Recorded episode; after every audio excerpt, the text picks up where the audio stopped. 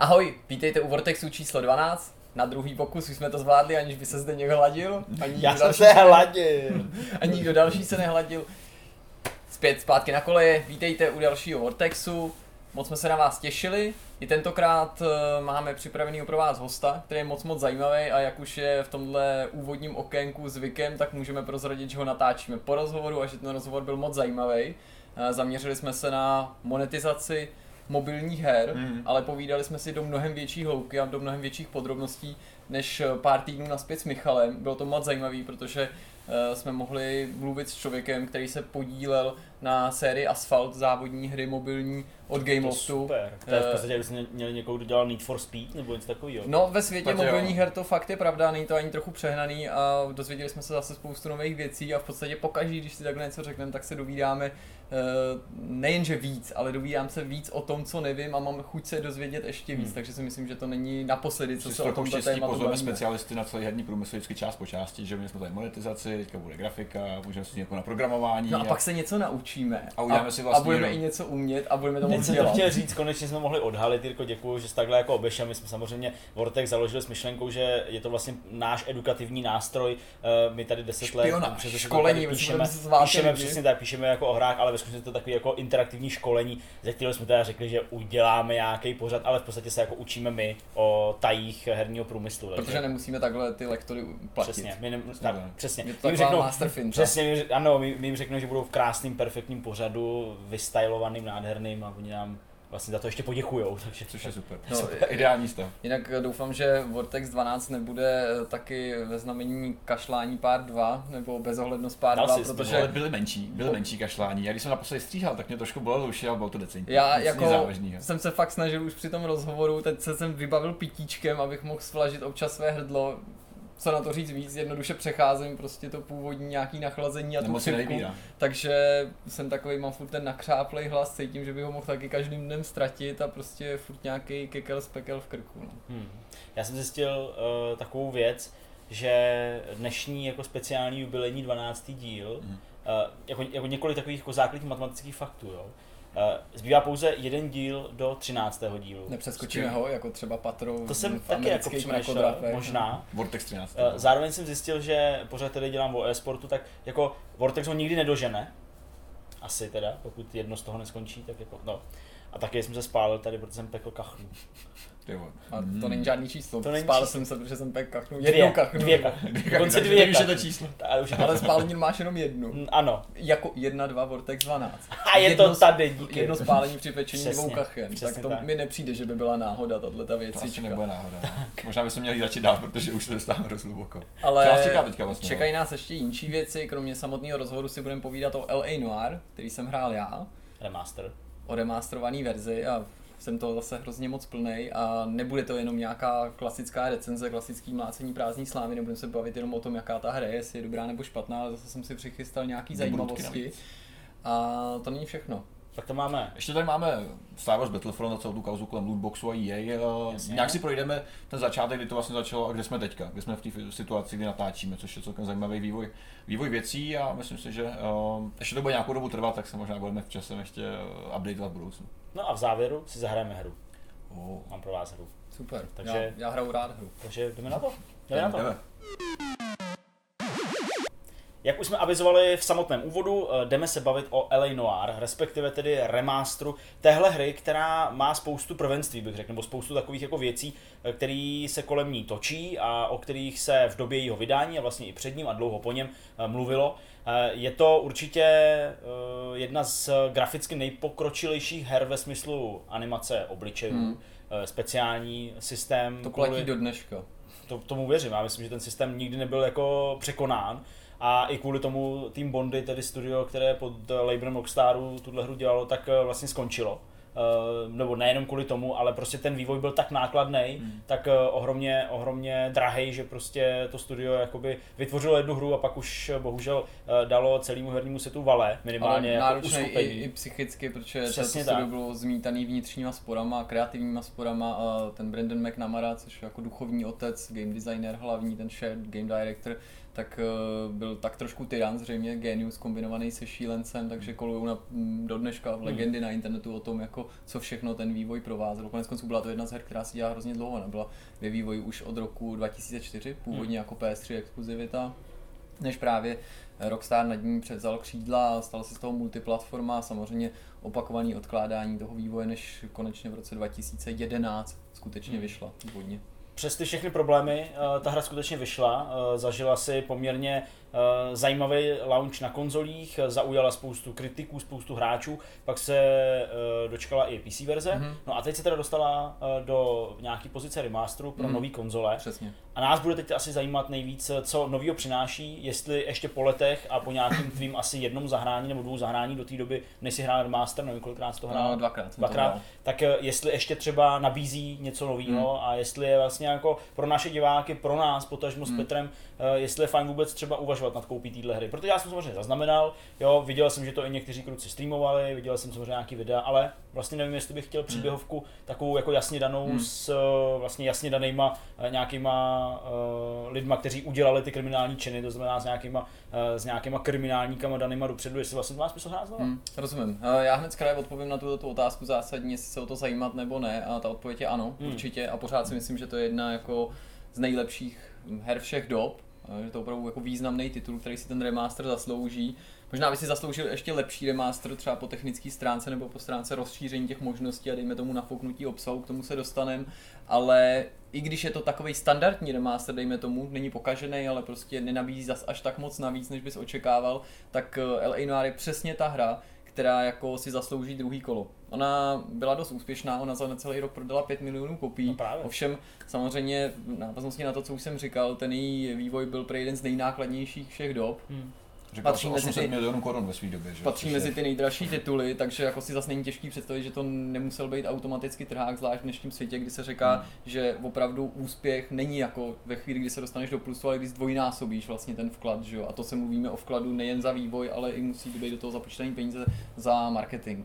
Takže uh, myslím si, že to je fakt super, že ta hra vychází znova, protože já jsem to psal nějak v recenzi, prostě hry z mýho pohledu mají odvěkej takový jako problém, že pokud člověk není vyloženě vysazený na ty retro tituly nebo mu to nevadí, prostě zahrát si něco staršího, nedá na to, jak to vypadá, tak prostě pár let stačí, tady je to šest let, k tomu, aby ta hra jako zestárla mnohem víc, než si připouštíme.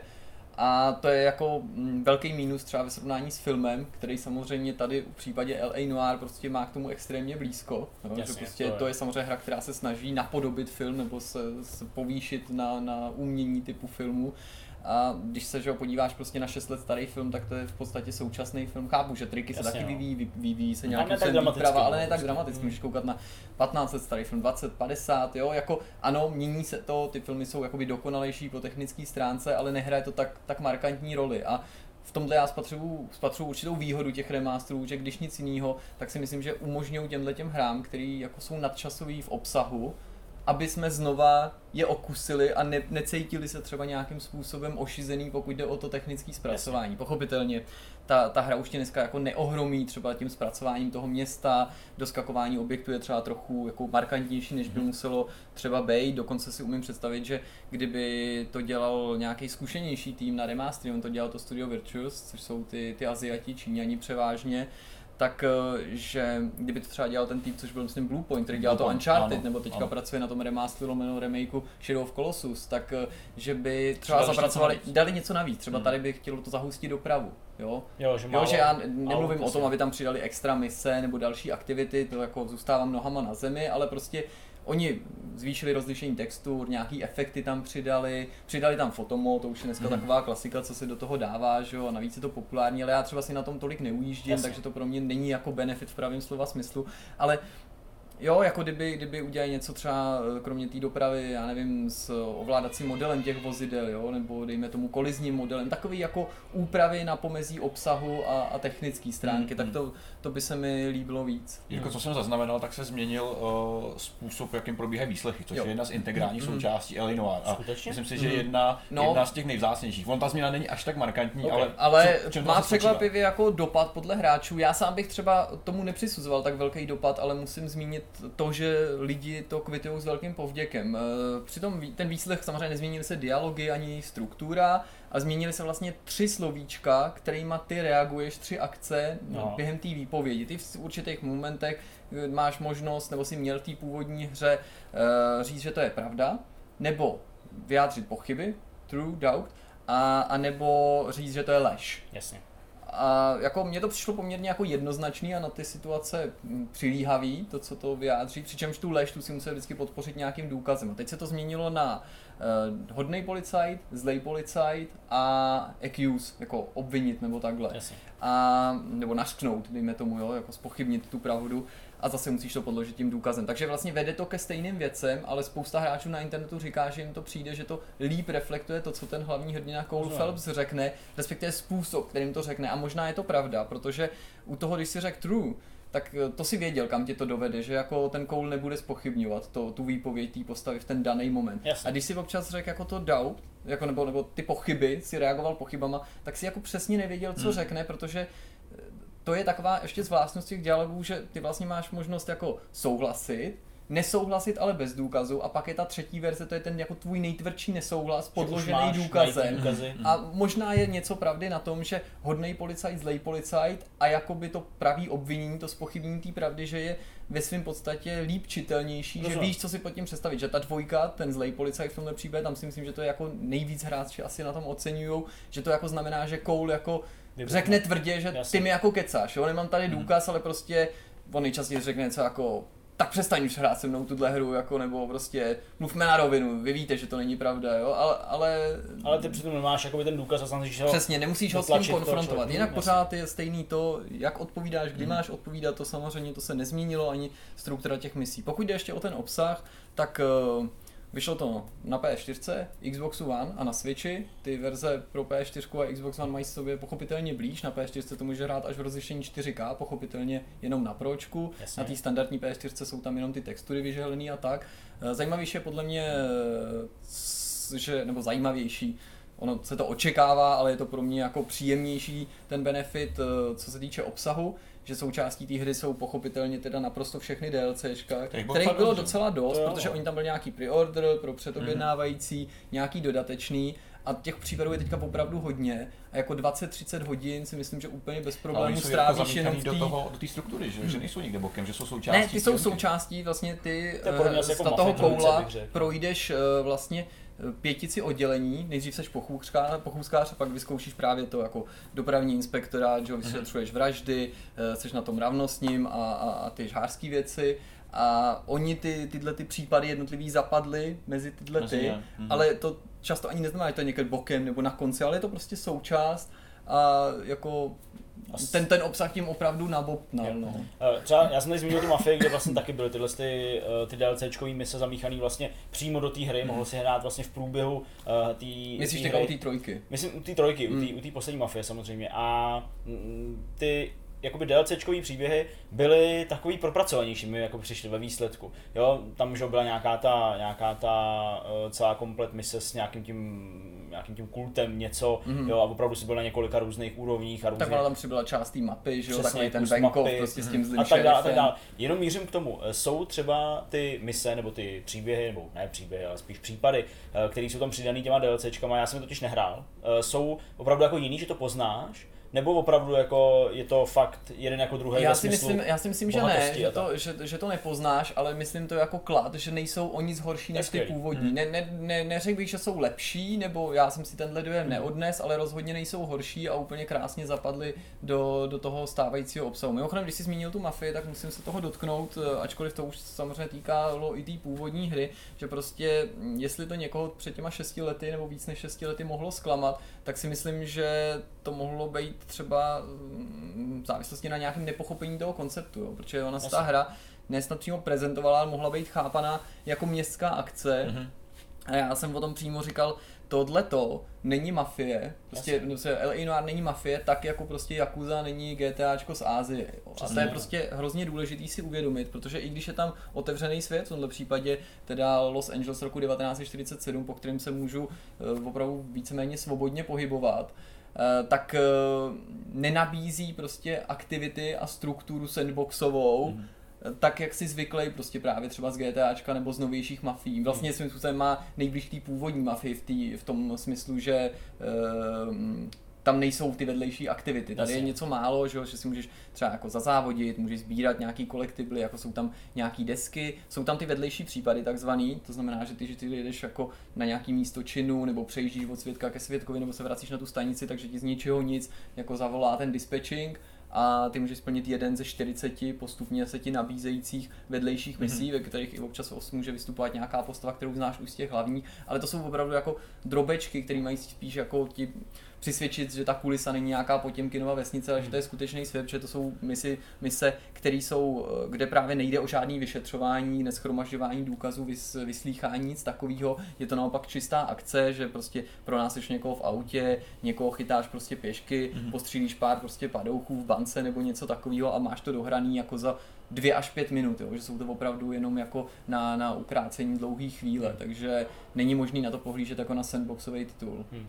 Od vydání uběhlo, jak jsi říkal, nějakých šest let? Nebo... Víc než šest, on to vyšlo v květnu dva tisíce jedenáct na konzolích a těch původních a potom tak na podzim skoro, na PCčku. Skoro sedm let. Uh, ty jsi to teda hrál dvakrát, uh, jak to na tebe působilo v tom ohledu, to co jsem vlastně říkal na začátku, že si Znovu možná pamatuješ, hmm. možná ty, ty nutový případy, Chápu. Jo, pamatuješ si i jak jsi došel k jejich nějakému rozluštění, a ovlivnilo tě to v tom hraní teď toho remasteru? No, překvapivě jsem si to nepamatoval tak dobře, nebo tak fajn. moc, jak jsem myslel. A znova pro ty případy platí, včetně toho, že jsem jakoby člověk, co to hrál opakovaně, možná mám jako slabou paměť, nevím, nebo můžu mluvit o nějakém štěstí, že se mi dokonce ani nepodařilo, nejspíš, že se mi ani nepodařilo splnit všechny ty případy na sto procent, což je jedna Jasně. z velkých deviz L A. Noire, kterou se mi líbí, kterou vlastně sdílí s, s Sherlockem, Přesně. který zase od L A. Noire trošku opisuje, ale ne tak dokonale v té technologii, že v konkrétně v tom posledním dílu už taky trošku musíš sledovat ty svědky během těch výslechů, ale ta, ta, ta technologie není zdaleka tak vymakaná jako tady, i když postavy jsou detailnější, textury hezčí, tak tady, ačkoliv ty lidi na statických obrázcích vypadají tak jako koženě, tak když to rozvlní ta, ta se ta jemná mimika těch třicet dva mm. kamer, které mají snímali a oživí to ten hlas, který je nahrávaný přitom, tak to i dneska vidíš ten prostě fascinující rozdíl mezi běžnou herní produkcí a tímhletím. Takže uh, skvělá věc, opravdu, že i neúspěch v té misi tě může dostat dál.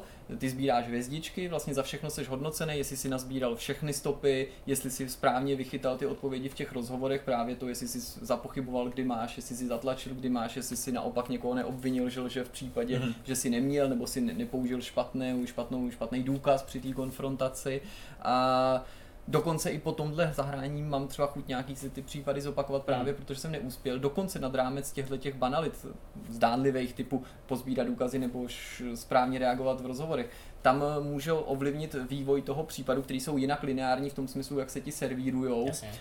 tak může ovlivnit to třeba, že na jaký místo se vydáš v nějaký moment, že ty si třeba řešíš ten případ a teď můžeš jet na tři místa a když nějaký nejedeš, tak až dodatečně zjistíš, že už se tam potom z nějakého důvodu nevydáš a nějaký vodítko ti unikne, nebo ti unikne mm-hmm. nějaký spolupachatel, nebo se nedovíš všechny souvislosti, to nejde dohrát, nebo třeba jako, mm. já nevím, řešíš nějaký ukradený auto, teď máš prostě někoho z ambasády na stanici a řekneš si, no, to je nějaký papaláš, který si prostě žádá tvoji audienci, to je prostě debil, jako prostě toho nechám na později, teď řeším ten případ, aby mi neutek nějaký z těch podezřelých, protože ten, ten, ten chlapík, ten mi tam vydrží a pak jako najednou zjistí, že vlastně si s tím zavřel tu cestu, takže na konci se mi líbí i při tom vyhodnocení toho případu, že tě ta hra nejen upozorní bodama a tím hodnocením, ale i jako takovou větičkou, poznámkou, kde si případně jako zaváhal nebo kde si třeba nepostupoval úplně hmm. optimálně. Jirko, jeden z těch případů se točí kolem Černý Dálie.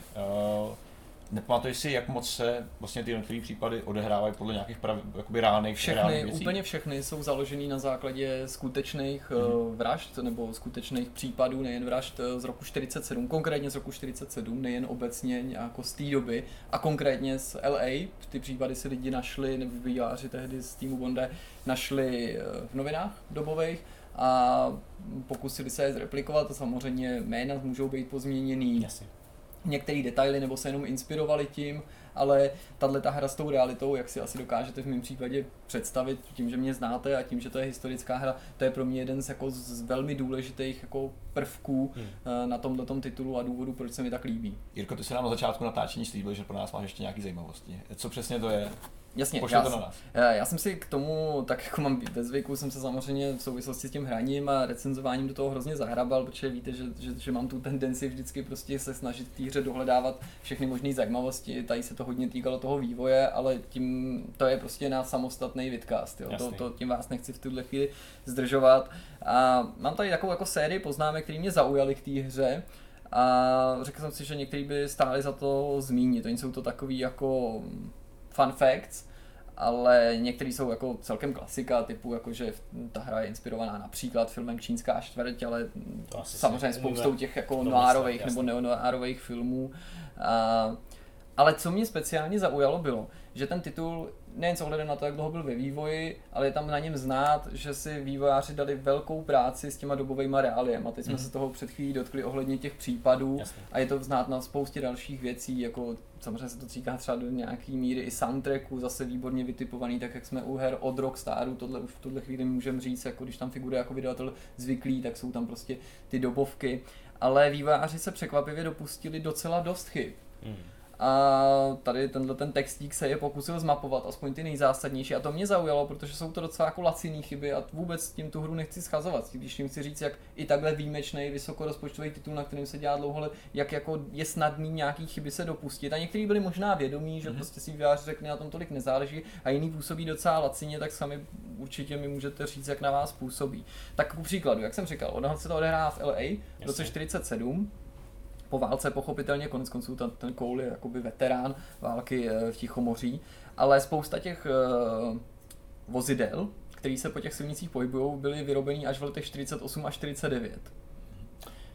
To je třeba což... zase taková věc, která by mě jako nevadila. Umění. Já se, já mě to taky jo, netrápí, že, no, s odstupem, že od těch dalších desítek let se to právě zdá jako banalita a v podstatě si dokážu představit, že je to možná jedna z věcí, kterou výváři věděli, že nejsou hmm. tak naivní, že si to zjistili, ale že prostě chtěli mít třeba tam konkrétně to auto pestřejší hmm, to, to a tak dále. Jako jenom auta do té doby asi by úplně no, nesplnili. Je to možný, že prostě ten hmm. výběr modelu byl tak jako malej, že... Platí to mimochodem i pro ty skladby, který jsem zmínil, a tam proto mám taky velký pochopení, protože děláš hru z roku čtyřicet sedm, to je, to je důvod, proč je tam a teď, teď ti prostě, teď najednou najdeš nějaký super hit těch let a on zjistí, že je z roku čtyřicet osm, no tak ho tam prostě dáš, tak samozřejmě. To prostě je. Jo, s tím taky souhlasím. A pak jsou tady takové věci, které už podle mě vznikly nedopatřením, třeba jakože v jednom případě je využitý takzvaný zip code, dejme tomu jako P, poštovní svěnovací číslo po Česku. Jasně. A ty přitom se v Americe používají až od roku šedesát tři, tak to, to už je docela legrační. No, to už je pravda hodně. Tahle ta další se mi taky líbí, myslím si, že taky vznikla nedopatřením, prostě zase vůbec to nezesměšňuju, myslím si, že to je přesně ta věc, která tě vůbec nenapadne, když to děláš, protože jako se takhle nad tím nezamyslíš a najednou to nikoho nenapadne a bum, máš to tam. V animacích je vidět, že když postava nastupuje do auta, tak se upíná tříbodovým bezpečnostním pásem. Jenže, jenže, vůbec nebyly, ne?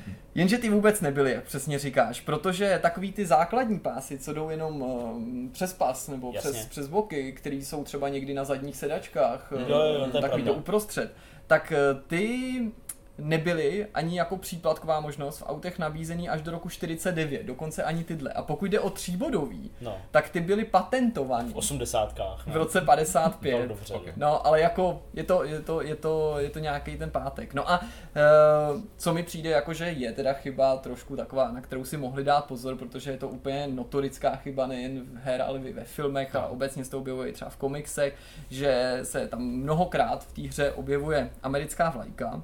A ta má padesát hvězd, ale samozřejmě čtyřicátý a devátý, čtyřicátý devátý a padesátý stát nebyl součástí Spojených států až do roku padesát devět, takže to už je to, jako, to je hodně. Zase nedělám si z toho žádnou no, legraci, ale že to je taková chybka. Jinak s, jenom telegraficky můžu zmínit, že ta hra byla zakázaná v Saudské Arábii po vydání, protože obsahuje nahotu a obecně je poměrně otevřená, pokud jde o nahotu, násilí, je to prostě opravdu dospělý titul s dospělýma hmm, námětama a i kvůli tomu si myslím, že... Tam prohlížíš ty mrtvoly, že jo, takový ty rozhodně, věcí, ale ne? Jako narazíš hned v jednom z prvních případů na prostě kalhotky, spadne tam prostě slovo sperma nebo semeno a tak dále, jako je to prostě dospělá hra s dospělýma tématama a tím, že je to ten noir, tak je to prostě takový temný, těžký, prostě Asi. zadumaný. Uh, co se mi docela líbilo, uh, že el ej Noire byla vlastně první hra, která se představila na relativně známém filmovém festivalu Tribeca. A objevili se tam i vývojáři, oni udělali nějaký speciální sestřih, nevím, jestli jsem to tady měl poznamenaný, přibližně hodinovej. uh, z té hry, tak aby vlastně z ní něco měl ten divák, uh, který sleduje pasivně v rámci nějakého filmového festivalu, a pak tam i mluvili hmm. o tom, jakým způsobem se inspirovali, proč to má takovou podobu, jakou to má. A to je k těmhle těm uh, fajnesám všechno.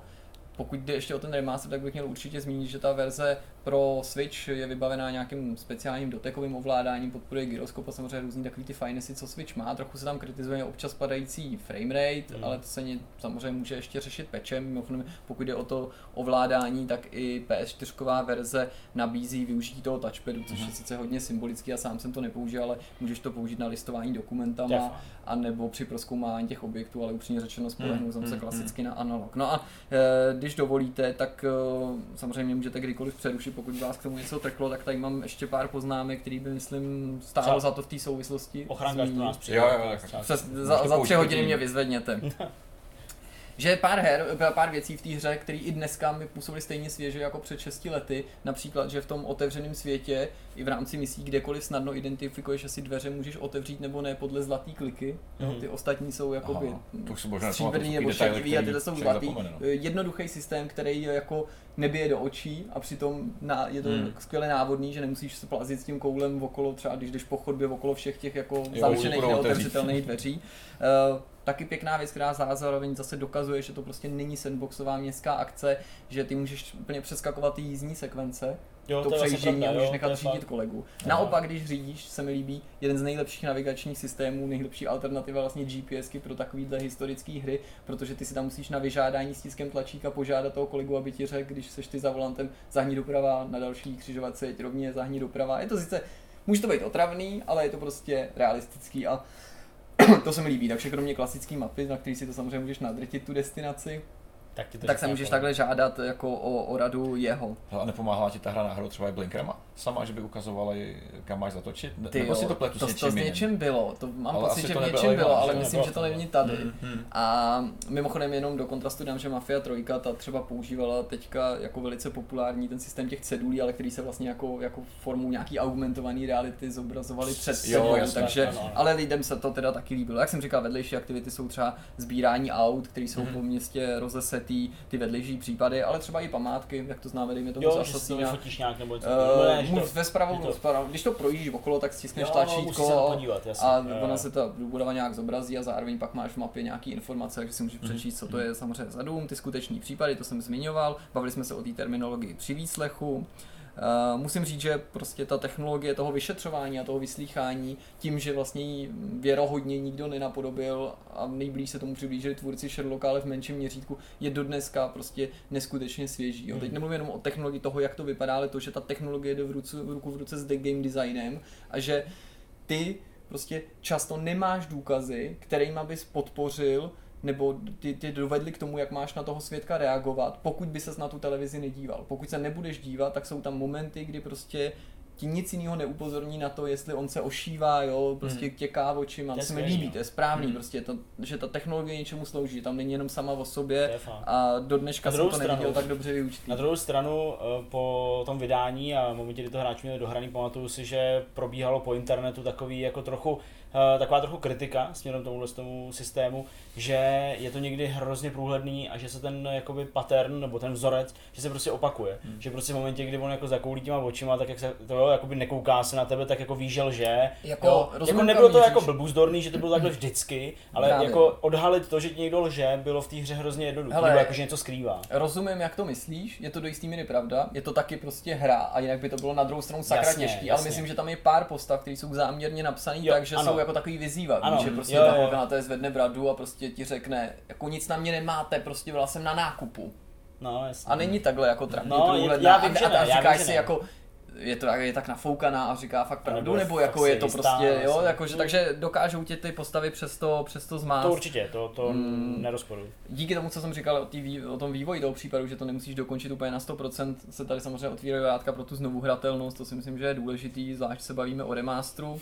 A zároveň jakoby si myslím, že pro spoustu lidí může být problém to, že se ne- nedokážou přenést přes to, že prostě můžeš selhat nějakým způsobem. To je pravda. Že to je možná, vlastně že jako, to někdo že to furt hantit jako ten nejlepší konec. Přesně tak. A že se zároveň jako nemůžeš jako vrátit, jakoby ty to nemůžeš zopakovat můžeš jako v rámci lidí, toho případu. To je jako hmm. možná to těžký, co jsem zažil spoustu lidí, kteří prostě mají pocit, že jakmile jednou se trefili špatně, tak po druhý už to. No to je pravda, že ta chyba je nevratná, že i třeba Sherlock je v tomhle tom benevolentnější podle mě až zbytečně, nebo vlastně jsem to těm posledním dvěma dílům vyčítal, že tam je ten skvělý mechanismus, kdy na konci se musíš nějak rozhodnout podle toho, jak poskládáš ty stopy, ale okamžitě po vyřešení případu i špatným tě ta hra to prozradí a dá ti možnost to zopakovat, ten, ten výsledek, a to tady se mi líbí, že tu možnost nemáš, že prostě hmm. musíš prostě hrát celý ten případ, tak prostě, tak to je napravit tu chybu jen tak, no. Uh, další věc, co ukazuje na to, že to není prostě klasický sandbox, městská akce, uh, akci můžeš přeskakovat. Nejen, že ta akce není bůh jak důmyslná, že krycí systém by taky zasloužil trochu víc péče, yeah. ale prostě můžeš si tam aktivovat takový speciální mod, že když párkrát selžeš, tak ti ta hra nabídne přeskočit. Je prostě jasný, že je to mířený na jiný publikum. Uh, o té navigaci jsem mluvil, stojí asi za zmínku ještě, že ten Brendan McNamara, než skončil v tomto týmu Bondi, tak dělal v týmu Soho, což bylo zase jako londýnský studio, akci Getaway, kterou si asi taky ano, budete jo, pamatovat, jo. což bylo taky takový jako jiný GTAčko a myslím si, že na tom to pořád znát. No a to je asi jako víceméně všechno. Kolik stojí ten remaster? Prodá se myslím asi za dvanáct set. Je, je určitě jiná cena na Switchi než na P S čtyři a Xbox One a pochopitelně jiná zase bude krabicovka a digitálka. Myslím si, že je dobře, že to samozřejmě nestojí plnou palbu, chraň Bůh, ale kdyby to bylo pod tisícovku, udělali by ještě líp, že já bych zvolil být hmm. jima ještě agresivnější cenovku, ale jinak to můžu fakt vřele doporučit. Mně se ta hra líbí, je to prostě hra, která si zaslouží remaster, zaslouží aby si ještě poctivější remaster, ale i tenhle není jako ostudnej. A je, bylo ho zapotřebí, pokud se najde aspoň pár lidí, kteří to z nějakého jakýhokoliv důvodu předtím nehráli a teď si díky tomu k L A. Noire najdou cestu. Já bych bejtima neváhal, nebo doporučoval bych vám, neváhejte, pokud jste to předtím nehráli, protože uh, teď už by musel za pár let, pokud by to měl někdo aktualizovat, přijít opravdu remake, hmm. který jako hmm. změní třeba ty modely těch postav, protože teď už je to fakt docela velký kontrast, ale neuráží tě to, že ten model, ta tvář, to je takový jako, to, to není už Battlefield, jo, nebo Battlefront, to, na co jsme si teďka zvykli, ty super detaily, ale ve chvíli, kdy ta postava jako promluví, ožije a promluví a začne to, tak to jako cítíš, v čem je ta revoluce, mm. ale za pár let si myslím, že ty modely postav m, už budou samozřejmě tak překonaný a tak zastaralý, že ani ta, ta fantastická technologie, která je teda oživila, u, už to nepřebije, proto bych bych bejtli, bejtlima ne, neváhal a zároveň jako bych apeloval na všechny fanoušky, uh, ukažte Rockstaru, že se vám L A. Noire líbí, uh, kupte si ten remaster, třeba protože udělají. třeba udělají fakt pokračování, o kterém se hrozně moc ale mluvilo. Umí, umí se představit jako to pokračování v tom ohledu, že by prostě museli použít jako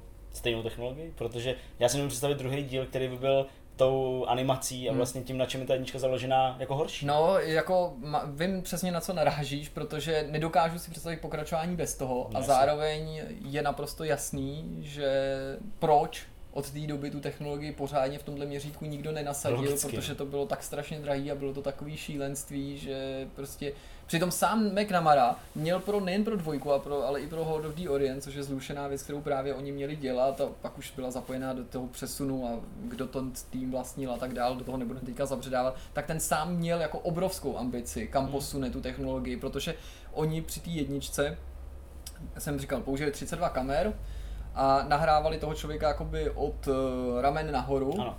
Takže prostě ta, ta hlava fakt žije, ale nenahrávali tělo. On Přesný. chtěl pro dvojku nahrávat celé tělo, celou tu akci, že jo. Mm. Přičemž on samozřejmě to nahrávání bylo specifický, to musíme zdůraznit, pokud si to někdo nepamatuje, že ty ten obličej pardon, nebyl posázený těma bodama, že to nebyl ten motion capture. To ne, oni ani to tělo nechtěli těma, oni to natáčeli kamerama a z těch kamer video, to převáděli. Oni vlastně de facto udělali video, poskládali vlastně z těch kamer poskládali jakoby ten model, ale jako video. Hmm. A tím v podstatě udělali ten ksicht. Proto to působí tak zvláštně, ale přitom fakt tak jako věrohodně. Prostě ty, ty postavy fakt žijou. I, hmm. I dneska mi to přišlo, když jsem to teďka hrál jako Že žijou. Že, že, že žijou a že je ten výsledek pořád obdivuhodný. Já bych ještě vypíchnul jednu věc, už k prvnímu L A. Noire se vlastně na internetu objevilo parádní video s vystřiženýma záběrama. Tím, jakým způsobem to vlastně vzniká, že je to vlastně interaktivní film ve své míře, tak je tam řada scén, které se nepovedly a který vypadá jako prostě z filmu. My jsme to určitě viděli, kluci, my jsme,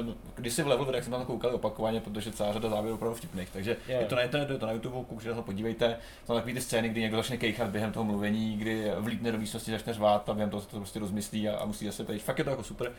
A já si můžeme doporučit, Jirko, ty jsi to shodl docela dobře, zahrajte si to, je to super pořád i dneska, přestože ty vrásky už jsou trošku vidět, tak pořád to za to stojí.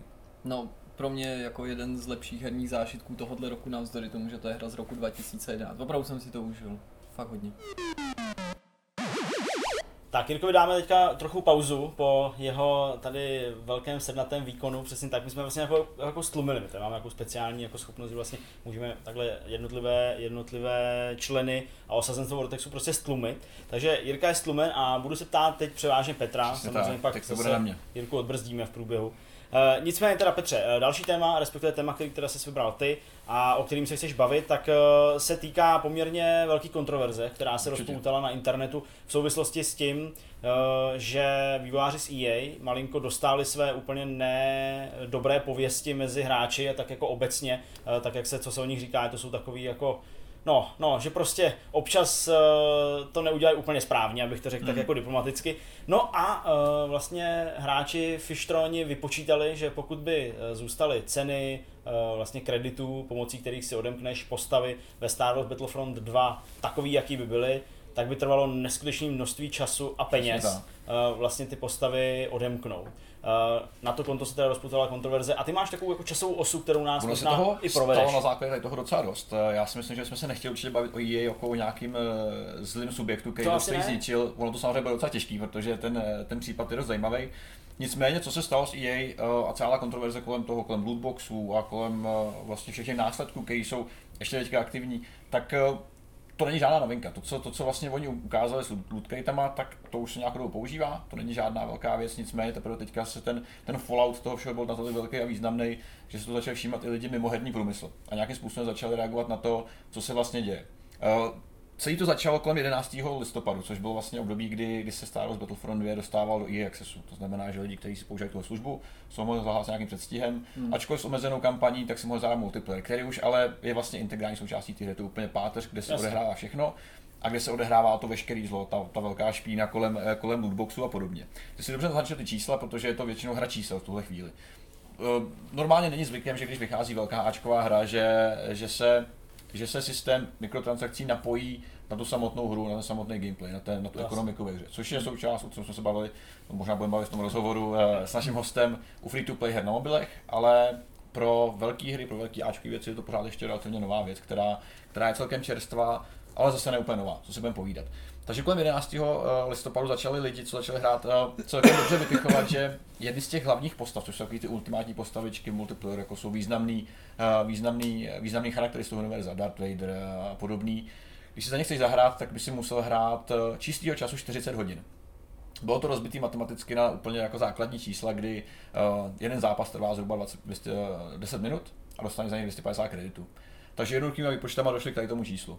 Tím, že postavičky stály kolem šedesát tisíc kreditů a jakoby už jenom, už jenom na papíře to zní opravdu divně. Jo? Já chápu, že uh, ne vždycky je úplně snadný vybalancovat tu hru, nicméně když to jde do produkce, tak nějakým způsobem asi víš, co očekáváš. Když prochází hra uh, desítkama různých licencování v rámci firmy a pak ještě bokem, když se, když se vlastně certifikuje u jiných, u jiných partnerů, tak taková věc by prostě neměla uniknout. Já si nemyslím, že to byla chyba, jako někdo zmiňoval, že by, ježiš, my jsme zapomněli nastavit čísla, takové chyby se nestávají v tomhle případě. Takže to byla jedna z prvních reakcí, uh, už tou dobou se začalo objevovat celkem velká vlna jakoby nevole, pochopitelně. Jo? Koupíš si hru za šedesát euro, v našem případě nějakých šestnáct až sedmnáct korun a k většině obsahu se prostě nedostaneš. Jo? Řekněme v horizontu nějakých několika dní hmm, čistého hraní. Standardní cestou. Prostě. To prostě není možný. Jo? Ačkoliv se samozřejmě E A to snažila nějakým způsobem obhájit a, a dát najevo, že, uh, že to bylo zamýšlené dobře, že chtějí, aby ty si měl nějakou vůli a nějaký cíl se dopracovat k tomu, k tomu, co chceš, tak samozřejmě. A je to bizarní uh, v tom, že je to vlastně právě opak té jedničky, že tam vlastně si zakládali na tom, že konkrétně na té E tři přesně řekli, jako, že v každém zápasu se aspoň jednou stanete hrdinem, takže to, že to, hrdinou, hmm. že to bylo jako založené na tom, že to je pro všechny. No, přesně tak, no. Tady, tady ta smyčka je nastavená tak, že uh, kredity jsou hlavní měna, za kterou kupuješ věci. Samozřejmě kredity si zároveň můžeš vyhrávat, ale musíš se i koupit, nebo musíš, vlastně musíš, musíš se i koupit v tom shopu, který je vlastně odložený bokem, a kde platíš za kredity reálnýma penězma. Hmm. Samozřejmě do toho vstupují ty lootboxy, které jsou takový menší problém na straně, jo. Skrz lootboxy ty si vlastně vylepšuješ postavy a lodě a všechno, jenže samozřejmě ten systém není úplně transparentní a to vylepšování probíhá dost pomalu. Probíhalo teďka nějakým způsobem asi ten systém laděj, nicméně ten zpočátku byl opravdu brutální a než se dopracuješ k něčemu, co je, co je konkurenceschopný, protože je to, je to skutečně nějaký s formou pay to win, pay to win model. Jak je možný, že po tolika hrách, protože oni nejsou zase takový zelenáči v tomhle, jako že to buď přepálili nebo přetekla trpělivost hráčů, že na to ty výváři nepřišli během toho testování, jako podle že mě... přece to někdo musel uvědomit, že to se to nějakým způsobem vymyká. Já si nemyslím, že to byla chyba, nebo tak to byl čistě podle mě záměr, že se snaží posouvat ty hranice a zkoušet, co všechno zvládnou ty lidi. Hmm. Tady se narazili teda dost, dost, dost pekelně. To jsme viděli, že, že kolem patnácti jedenácti už se začalo být fakt parádní dekonstrukty toho, jak funguje ta ekonomika. To bylo přitom furt dva dny před vydáním, že to vyšlo přesně sedmnáct. Přesně tak, to bylo ještě předtím na, všechno, to na základě vlastně i access verze, tak uh, došli někteří lidi k tomu, že k tomu, aby si odemknul veškerý obsah, který věře máš dostupný, tak musíš hrát buď to čtyři tisíce pět set dvacet osm hodin, když budeme takhle přesný, a nebo utratit dva tisíce sto doláčů. Což uh, je brutál. Na Pacebinu byl vlastně výtaž z Redditu, kde byl parádní výpis toho, co všechno dostáváš, jaká je šance, že to dostaneš a kolik, když se počítá hmm. s tím předpokladem, že ti to padne všechno, uh, kolik vlastně to zabere, a tohle je ten výsledek. To je fakt extrém. To jo, to sice extrém. Na druhou stranu, uh, jestli to jsou jakoby věci z těch lootboxů, to znamená nějaký jako i kosmetické věci, jako skiny no. a takovéhle věci, tak si prostě vemte Counter-Strike. No jasně, jo, jako, jasně. Víme, těch, že to jako je i v jiných hrách. Jo, no, jako ale... takováhle statistika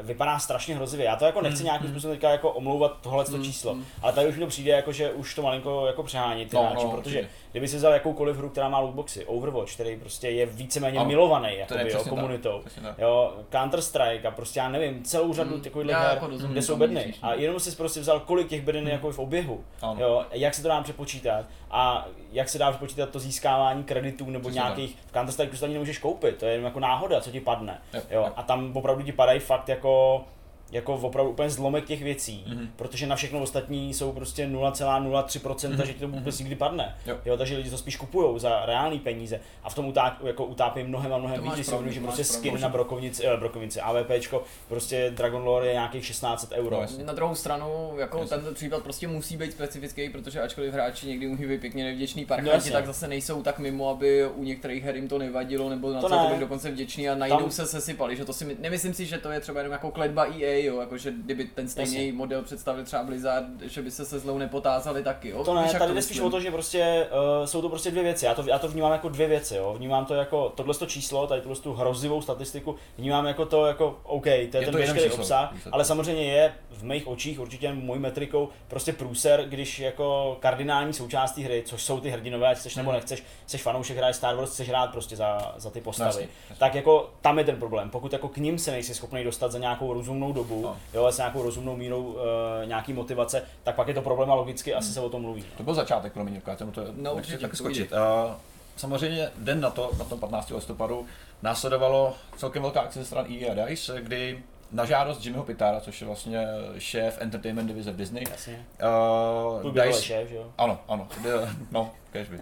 Disney, Disney nějakým způsobem uh, zasáhl do procesu a DICE vyply ty i na purchase, ty samotné balíčky v shopu. Zároveň ale zůstala ta ekonomika pořád stejně rozbitá, takže oni vlastně hráčům odebrali tu možnost toho, to, té berličky, která ti pomohla nějak postupovat, což je samozřejmě řešení jakoby částečný, hmm. protože samozřejmě ten rebalance toho všeho bude trvat trošičku díl a tohle je první krok k tomu, co udělat. Jo. Samozřejmě plně chápu, že, že se lidi rozčilovali, ale když je to pořád rozbitý, nicméně ty změny prostě trvají, to nejde úplně dělat takový skokově. Že? Takové. Já mám vlastně jakoby tři věci, které mi na té kauze vadí víc než, nebo ne, že by mi ten samotný problém nepřišel důležitý, ale že do jisté míry pro mě přerostly ten jasně. problém. Toho jednoho se dotknul, to je jako, že do toho musel vstoupit Disney. To znamená prostě firma, to která třeba jakoby vlastní hmm. tu značku, ale že musel přijít jako majitel licence a začít to hasit. Druhý, to přišlo potom, vím, že ty to máš určitě ještě taky na programu, že do toho museli vstoupit i politici a že to vrhá špatný světlo nejenom na tu hru, nejenom na vývojáře, nejenom na E A jako vydavatele, ale no, na herní biznis. Protože se najednou skrz Battlefront znova vynořily všude ty otázky, nakolik jsou mikrotransakce, hazard nebo prostě gamble. Mm-hmm.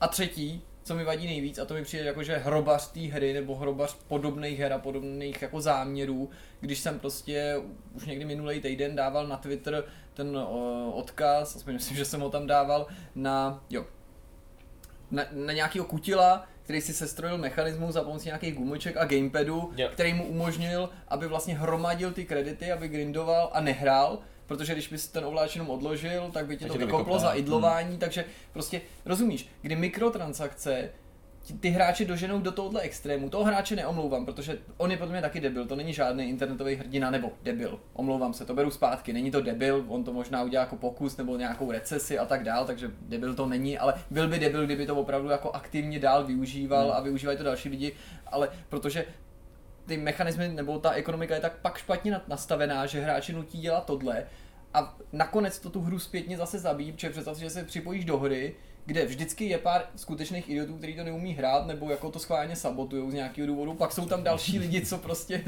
idlujou díky gumičkovému přístroji. Ale, ale já jsem viděl, a pak Jirka, který se snaží hrát a kuci, hrajte, kuci, co děláš, nespí, dělej, hraj. Já jsem viděl konce video, kde nějaký právě chlápek natočil, jak na základně v týmu tři lidi běžejí po zdi. A říká, proč, no a tohle je výsledek toho, co se no, stalo, že? No to určitě. Jo, jak si podotknul, prostě tady ten fallout toho, co se stalo, nedopadlo na Star Wars Battlefront. dvacátého druhého listopadu se vlastně Ghost Games, že jsou autoři Need for Speed Payback, taky trošku jako ohlídli a upravili systém lootboxů ve hře. Ne, že by změnili ten, ten, ten mechanismus jako takovej, ale byli trošku štědřejší, co se týká těch dropů.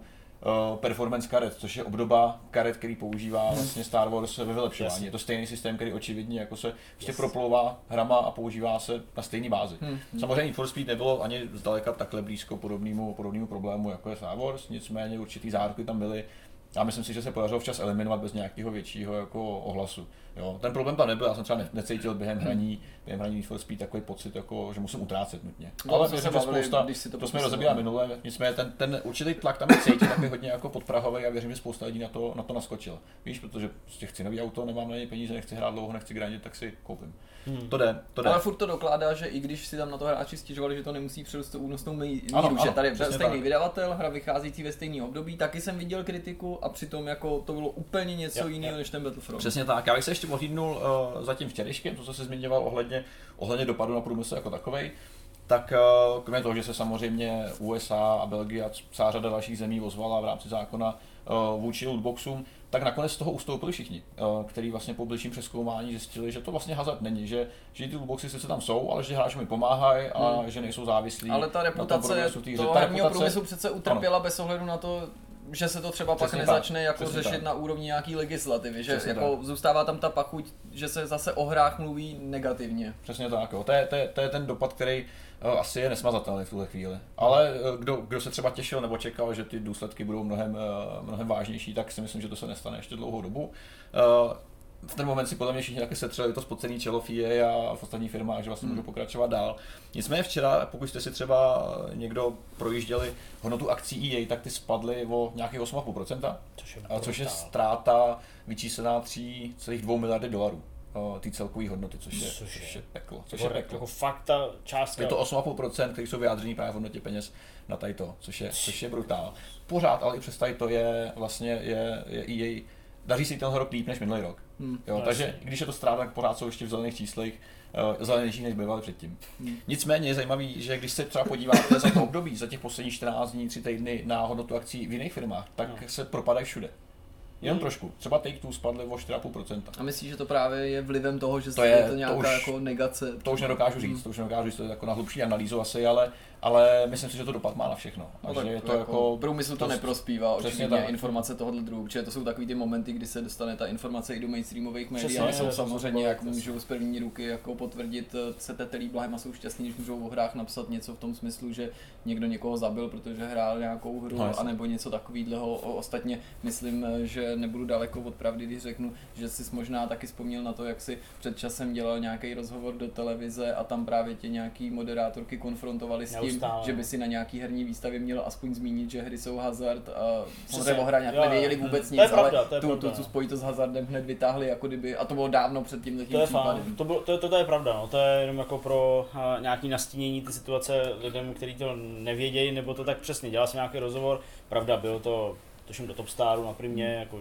v rámci jakoby plnění nějakého inzertního a tak dál, ale prostě přesně ta moderátorka holka, která mimochodem jako já nechci být na kameře hlavně, jo, vlastně mě ptala, proč to děláš tuto práci, jako mm. jo, jsi moderátorka, tak se mě jako ptala právě jako na nějaké takové věci, ale předtím, předtím jako No ale bylo by jako fajn, to jako mám jako zadání, aby tam jako, jako padlo, že ty hry jsou teda jako škodlivý a že jako, jako potřeba, aby jako ty rodiče jako to těm dětem spíš jako zakazovali, jo, a že to je vlastně jako gamble, jako hazard, jo. Slušný a, já, a, já, a já prostě byl úplně, já byl úplně říkám, ne, na to já ti nemůžu odpovědět, říkám, hele, my proti tomu v podstatě bojujeme, jako, aby, aby ty lidi jako pochopili, že to je jako součást nějaký zábavy. Battlefield není jednoduchý bandita, přes, zatím teda. No, jo, no prostě úplně takže takovýhle mindfuck, ale to jsme hrozně odpočili, takže. My jsme jak ještě na pravou míru, abych ještě, no taky jsou, to jsou dokonce i bezruký bandita, nicméně abych ještě, abych ještě na pravou míru ty věci, tak samozřejmě došlo k nějakému přecenění uh, toho in-game obsahu. Postavy nestojí šedesát tisíc, ale už jenom deset tisíc, takže už je to dosažitelný pro normálního hráče, Zavě, který se to zahraje sem tam večer. Dá se očekávat, že ta reakce bude ještě mnohem tvrdší, asi v tomhle ohledu, že prostě ten, ten rebalance přijde. Otázka je, uh, všimněte si třeba na Metacritic, ta, na Metacritic je teďka hodnocení nějakých nula celá devět, to uživatelský, hmm. z deseti, což je samozřejmě víme, jak fungují hráči, jo. Tam nefunguje no, jako extrém nula a deset no. A tam to jako zase není úplně směrodatný, zatímco recenze jsou celku průměrný, že obecně. Hmm. Takže ten, ten celkový, ta celková kauza kolem toho je podle mě možná vyhránáš do extrému na ohledech, víš. Ale ono to je možná jako to jako někdy ten extrém úplně neškodí, ačkoliv ho samozřejmě nemáme rádi, protože jako někdy ta pořádná srážka s realitou určitě je to, co tě určitě probere, protože já bych podepsal nějaký komentář už jeho titulek, který byl v duchu prostě, že tohle jako je trestání lidí, co mají málo času. No to, no, to, a to je pravda. A to, to jako pravda nám speciálně vadí, protože prostě jako ve chvíli, kdy máte prostě zaměstnání a jiné povinnosti a ne- nehodíš v tašku do kouta a v půl jedný nejsi doma, tak prostě tohle tě jako fakt vytočí jako málo co a prostě když tě někdo jako nutí nebo ti něco takového podstrkuje, to je jako prostě nefér, jo? Já jsem za tu, za tu hru dal nějaký peníze a očekávám, že se k jejímu obsahu dostanou v nějaký jako rozumný době, že jo? A jako tohle asi prostě není to, co si hráči představujou. Vlastně. Tím, že netřeba podotýkat, že oni nejsou jediný, že jo, když teďka nedávno vyšel uh, Pán prstenů, uh, bitva o, což by, to ještě... Ne, ne, ne, to bylo Shadow of War, který taky používá lootboxy. G T A Online na tohle postavený na mikrotransakcích. A daří se mu tak dobře, že se výváři rozhodli, že nemá smysl vrážet další úsilí do singleplayeru, že jo. Hmm. Takže, uh, jak říkáš, já jsem rád, že se to stalo, protože ten, uh, ta zpráva nejenom E A, ale herní průmysl jako takový je dost, dost výrazná. Uh, hmm. Myslím si, že je to po naučení celkem slušný. A, Uh, ono nejde o to, že tam ty mikrotransakce jsou, ale že se prezentují s tím, jak se prezentují. A možná je taky problém v tom, že se E A tak rychle stáhla do kouta, víš, jakože sice hmm. samozřejmě obhajovala nějakým způsobem ten systém, ale byla jsem taková, ten postoj nebyl úplně jasně čitelný. Ale jasný. Já si umím představit tu paniku, kterou to muselo způsobit, protože Rozumím. Přesně tam hrály roli tři věci. Na jednu stranu si umím představit, že si třeba chtěli stát víc za svým a jakoby přesvědčit ty hráče, aby se nemuseli, aby prostě nestahovali ty kalhoty jasný. A jako jo, jo, jo. nevycouvali. Z druhé strany je ale naprosto pro ně zásadní, aby tenhle titul uspěl. To nebyl nějaký menší titul, oni potřebovali před Vánoci ho prodávat. A další věc, že tam prostě na ně ze shora tlačil ten Disney a že tím, že do toho byla zamotaná ta licence, tak podle mě neměli zdaleka takovou svobodu hmm. jako se zachovat tak, jak by třeba v tu chvíli chtěli, nebo jak by považovali za nejlepší pro hmm. sebe, jako kdyby to šlo třeba o, o ty needy, jo? Že si mám pocit, že jako jako Disney pořádně zatlačilo, protože najednou jako se ně, značka, která Disney patří, nestává, prostě neustále skloňovala v souvislosti hmm. s něčím, to, co Disney nechce, a to víme určitě všichni, jak Disney je na svý jako věci háklivý. Zvlášť, že vychází film další, že a podobně, takže tím spíš asi, asi si nechtějí nechat pošpinit své rukavičky. No. Nicméně ale ten dopad bude asi mnohem výraznější, já jsem se nekam, co to ještě si vyvine a mám pocit, že to ještě pár týdnů budeme sledovat, no, co se konec hodně. Mě taková přivádí k myšlence, kolik stojí odemknout toho, jak se jmenuje, ten novej, černý, temný Kylo Ren. No, ale deset, teďka stojí nějakých deset tisíc bodů, možná dvacet tisíc dokonce. To nechci říct, čísla nemám přesný. To vůbec vůbec nevadí, kdyby chtěl hrát za takového týpka, co má chvíle uši. Fešák. To je v klidu. Nicméně se vydáme asi dál, tady to stačilo. Asi jo. Špína zametená. Jdeme na ten rozhovor, ne? Vlastně teď už konečně. No, tak já budu na ten rozhovor. Já to čekám, co krásně se napojíme. Yes. Jak jsme avizovali v úvodu, máme tady část s hostem. Jelikož se nám v minulosti povídání o free-to-play hrách líbilo, tak jsme se rozhodli, že ho trošku rozšíříme. V minulosti to byl Michal Harangozo a celkem příjemně jsme si povídali o tom, jaký to je vést vlastní firmu, která dělá free-to-play hry. A dneska se zaměříme trošičku detailně na monetizaci ve hrách, protože máme tady hosta Adama Zelinaje. Ahoj Adame, díky, že jsi dorazil. Čau. Adam, Adam má zkušenosti v Gameloftu, což je celkem známá velká firma, která dělá sérii Asphalt a mimo jiné celou řadu dalších. S tím, že Adame, ty jsi měl zkušenosti s game designem a byl jsi specializovaný na, na monetizaci free-to-play her jako takovou. Nicméně ještě než se zaměříme přímo na, tady to, na, to, na to jádro toho problému, který si myslím, že je nejzajímavější, tak pojďme si trošku zrekapitulovat to, jak jsi se dostal vlastně ke hrám. Tak ja som sa dostal hrám asi tak ako veľa ľudí a už budem mať za chvíľku tridsať rokov, čiže ja som vlastne začal tak, že môj starší brat teda mal Game Boy, respektíve mali sme Game Boy, keď som bol už malé decko a klasika hrával som Maria, Tetris a jak som proste sa k tomu, jak strašne ma to bavilo a eventuálne proste mali sme potom že Super Nintendo, potom Playco, potom PlayStation dva, Nintendo šesťdesiatštyri, PlayStation tri, teraz PlayStation štyri, pé cé hry proste a vždycky som nejakým spôsobom viac alebo menej gamil. Čiže asi tak ako každý, proste je to super hobby, super výplň volného času a hrozně na to baví. Ono vlastně, ty si taky měl zkušenosti s nějakou novinařinou, že jo? Ty si ve své době působil jako, jako redaktor, jako, jako externista nebo internista na serveru Gamesite tečka es ká. Hej, hej, no tak tím, že vlastně hry mám velmi rád a velmi rád píšem, tak robil som nejaké recenzie, novinky a, a je to ako veľmi príjemné hobby. Tým, že vlastne e, som sa chcel tomu troška viac venovať, tak veľmi rád som tie hry potom rozobela, rozoberal a písal som, čo sa mi páčilo, nepačilo a nejaké odporučenie ostatním hráčom. To se ne každému podaří, konec konců už tenhle ten přerod z toho klasického hráče do hráče, který zároveň sděluje ty svý poznatky někam dál. Ty sám ses dostal na Gamesite jakým způsobem?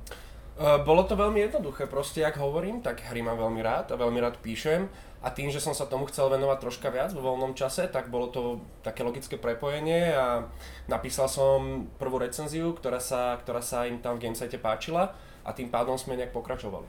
Mm-hmm. To se týká té cesty do Gameloftu, tak tam je takový dost velký brutální skok, co jsme se bavili, protože uh, my jsme to uvedli na prvou míru, ty seš, Adame, vystudovaný právník. Uh, ano. Já jsem dělal takový přízvisko jako free-to-play právník, no free-to-play advokát, což, což celkem dobře sedí. Uh, nicméně, co bylo mezi, mezi Gamesitem a mezi Gameloftem? Byla ano. Tam nějaký další, nějaká další herní kariéra, nějaká ano. část, která vedla k tomu, až se dostal vlastně takhle daleko? Ano, jak hovoríš? Je to taký veľmi neštandardný skok a veľmi správne si povedal, že ja, som, ja teda mám právne vzdelanie.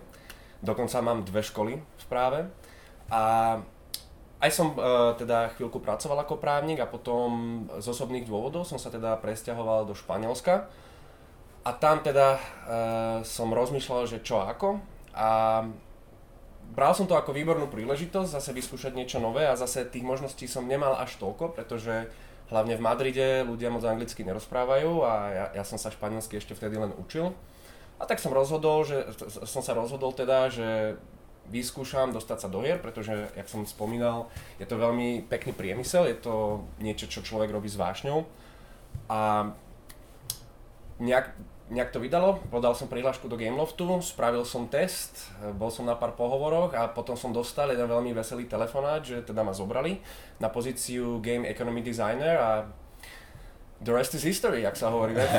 K této pozici ty ses dostal úplně bez zkušeností, když to tak řeknu, protože by si asi člověk, který tě poslouchá, říkal jako Gameloft to už je velká firma, já často říkám, že to je jako í ej mobilního průmyslu a sám se tomu tvýmu příběhu podivu v tom smyslu, že říkáš, přestěhoval jsem se do Španělska, předpokládám, že jsi teda tu práci neměl domluvenou, tam si ji začal hledat a vlastně to vypadá jako docela velká nebo významná hey. pozice ve velké společnosti mezinárodní, jak hey, to, že hey, se to hey. takhle povedlo. Víš čo, toto je právě ta sranda, jakože Um, v prvom rade nebol som ak, ako úplný noob v tom zmysle, že nebol som možno taký bežný hráč, pretože um, ja mám takú, dajme tomu, úchylku, vždy keď ma niečo zaujíma, tak to študujem do hĺbky, či sa to týka histórie, hudby a takisto sa to týkalo aj hier. A vždycky ma veľmi zaujímal balancing, herné systémy, čiže bol som noob možno v technickom zmysle, to znamená, nemal som vôbec žiadne skúsenosti, ale vôbec žiadne, čo by sa týkalo, že Unity, Unreal Engine, ale mal som skúsenosti, napríklad sám som si vytváral módy a filmy, čo ešte vo Warcraft tri engine, hej, mm. ako malé decko, tam som strávil strašné, strašné hodiny. A potom som predsa len troška sa tým hrám venoval, keď som teda písal recenzie a nikdy som to ani nebral nejak, že z pozície čisto fanboja. Proste chcel som sa dostať viac do tej hĺbky a myslím, že na základe tohto ma teda aj zobrali, že teda som ukázal, že rozumiem tomu a viem približne, že čo, čo to obnáša. Ako tam boli celkom na tom pohovore aj také srandovné otázky, že ako si myslím, že, ako si teda myslím, že fungujú ako match tri mechaniky a tak a už, a mal som teda tú šaka a som povedal a povedal mi, že idem na to správnou cestou. Mm-hmm. Hej, čiže predsa len ten free-to-play design je tak troška špecifický, mm-hmm. musí tam mať troška človek na to cit. No a sranda je aj tá, že s free-to-play hrami som mal minimum skúseností, asi ako veľa ľudí. Vtedy som možno free-to-play hry a hlavne teda mobilné hry vôbec nejakým spôsobom nebral do úvahy, pretože som pochádzal z konzolového a pé cé prostredia. No a teraz, dva roky po tomto, už som vášnivý mobilný hráč. Mm-hmm. Ako stra- sú víkendy, kedy strávim s telefónom v ruke a hrám hry a robím všelijaké dekonstrukty a pl- Playka sa ani nedotknem. To mě docela uh, si přivádíš nebo bereš vlastně tu otázku přímo z úst, protože vždycky, když tady máme někoho, kdo se věnuje mobilům, nebo mm. mám příležitost se bavit s někým, kdo se věnuje tomu mobilnímu vývoji, tak mě strašně zajímá, jestli vlastně sám je tím aktivním hráčem těch mobilních her, anebo jestli se pořád třeba uchyluje k těm velkým hrám, víš, že jako si dokážu hey. představit, že někdo to má tak, že se věnuje z hlediska prostě živobytí mobilním mm-hmm. hrám, ale přece jenom třeba srdcem, duší, zůstává ano. tím velkým hráčem a to neznamená, že si o tom mm-hmm. svým biznesu myslí něco špatného, ale radši si dejme tomu zahraje novýho Wolfensteina, než jasné. prostě nový Plants versus. Zombies. Jasné, jasné. Wolfika mimochodom hrám teraz, velmi dobrá hra, ale čo sa tohto týka, strašne dobrá otázka. V mojom prípade, za mňa osobne to teda bolo, že dostal som sa do herného priemyslu. A ja som sa prvé mesiace na to pozeral z toho hľadiska, že teda som sa učil, niečo som robil a bral som to čisto, ako je to strašne zaujímavé, ale zo začiatku ma tie mobilné hry až tak nebrali. Úplne, že sto percent ma určite nebrali. No a potom tam prišiel úplne, že brutálny zlom, keď teda som začal hrať Clash Royale, to bolo čerstvo po vydaní.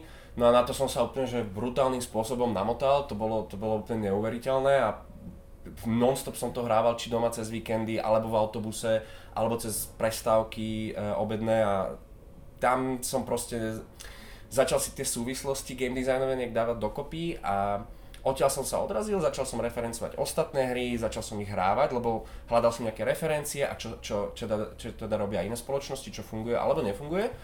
No a keď Čo, čo tam potom došlo k pár tým zlomom, že začal som vidieť tie súvislosti a jak hovorím, odtedy som sa stal úplne, ale úplne že vášnivým mobilným hráčom.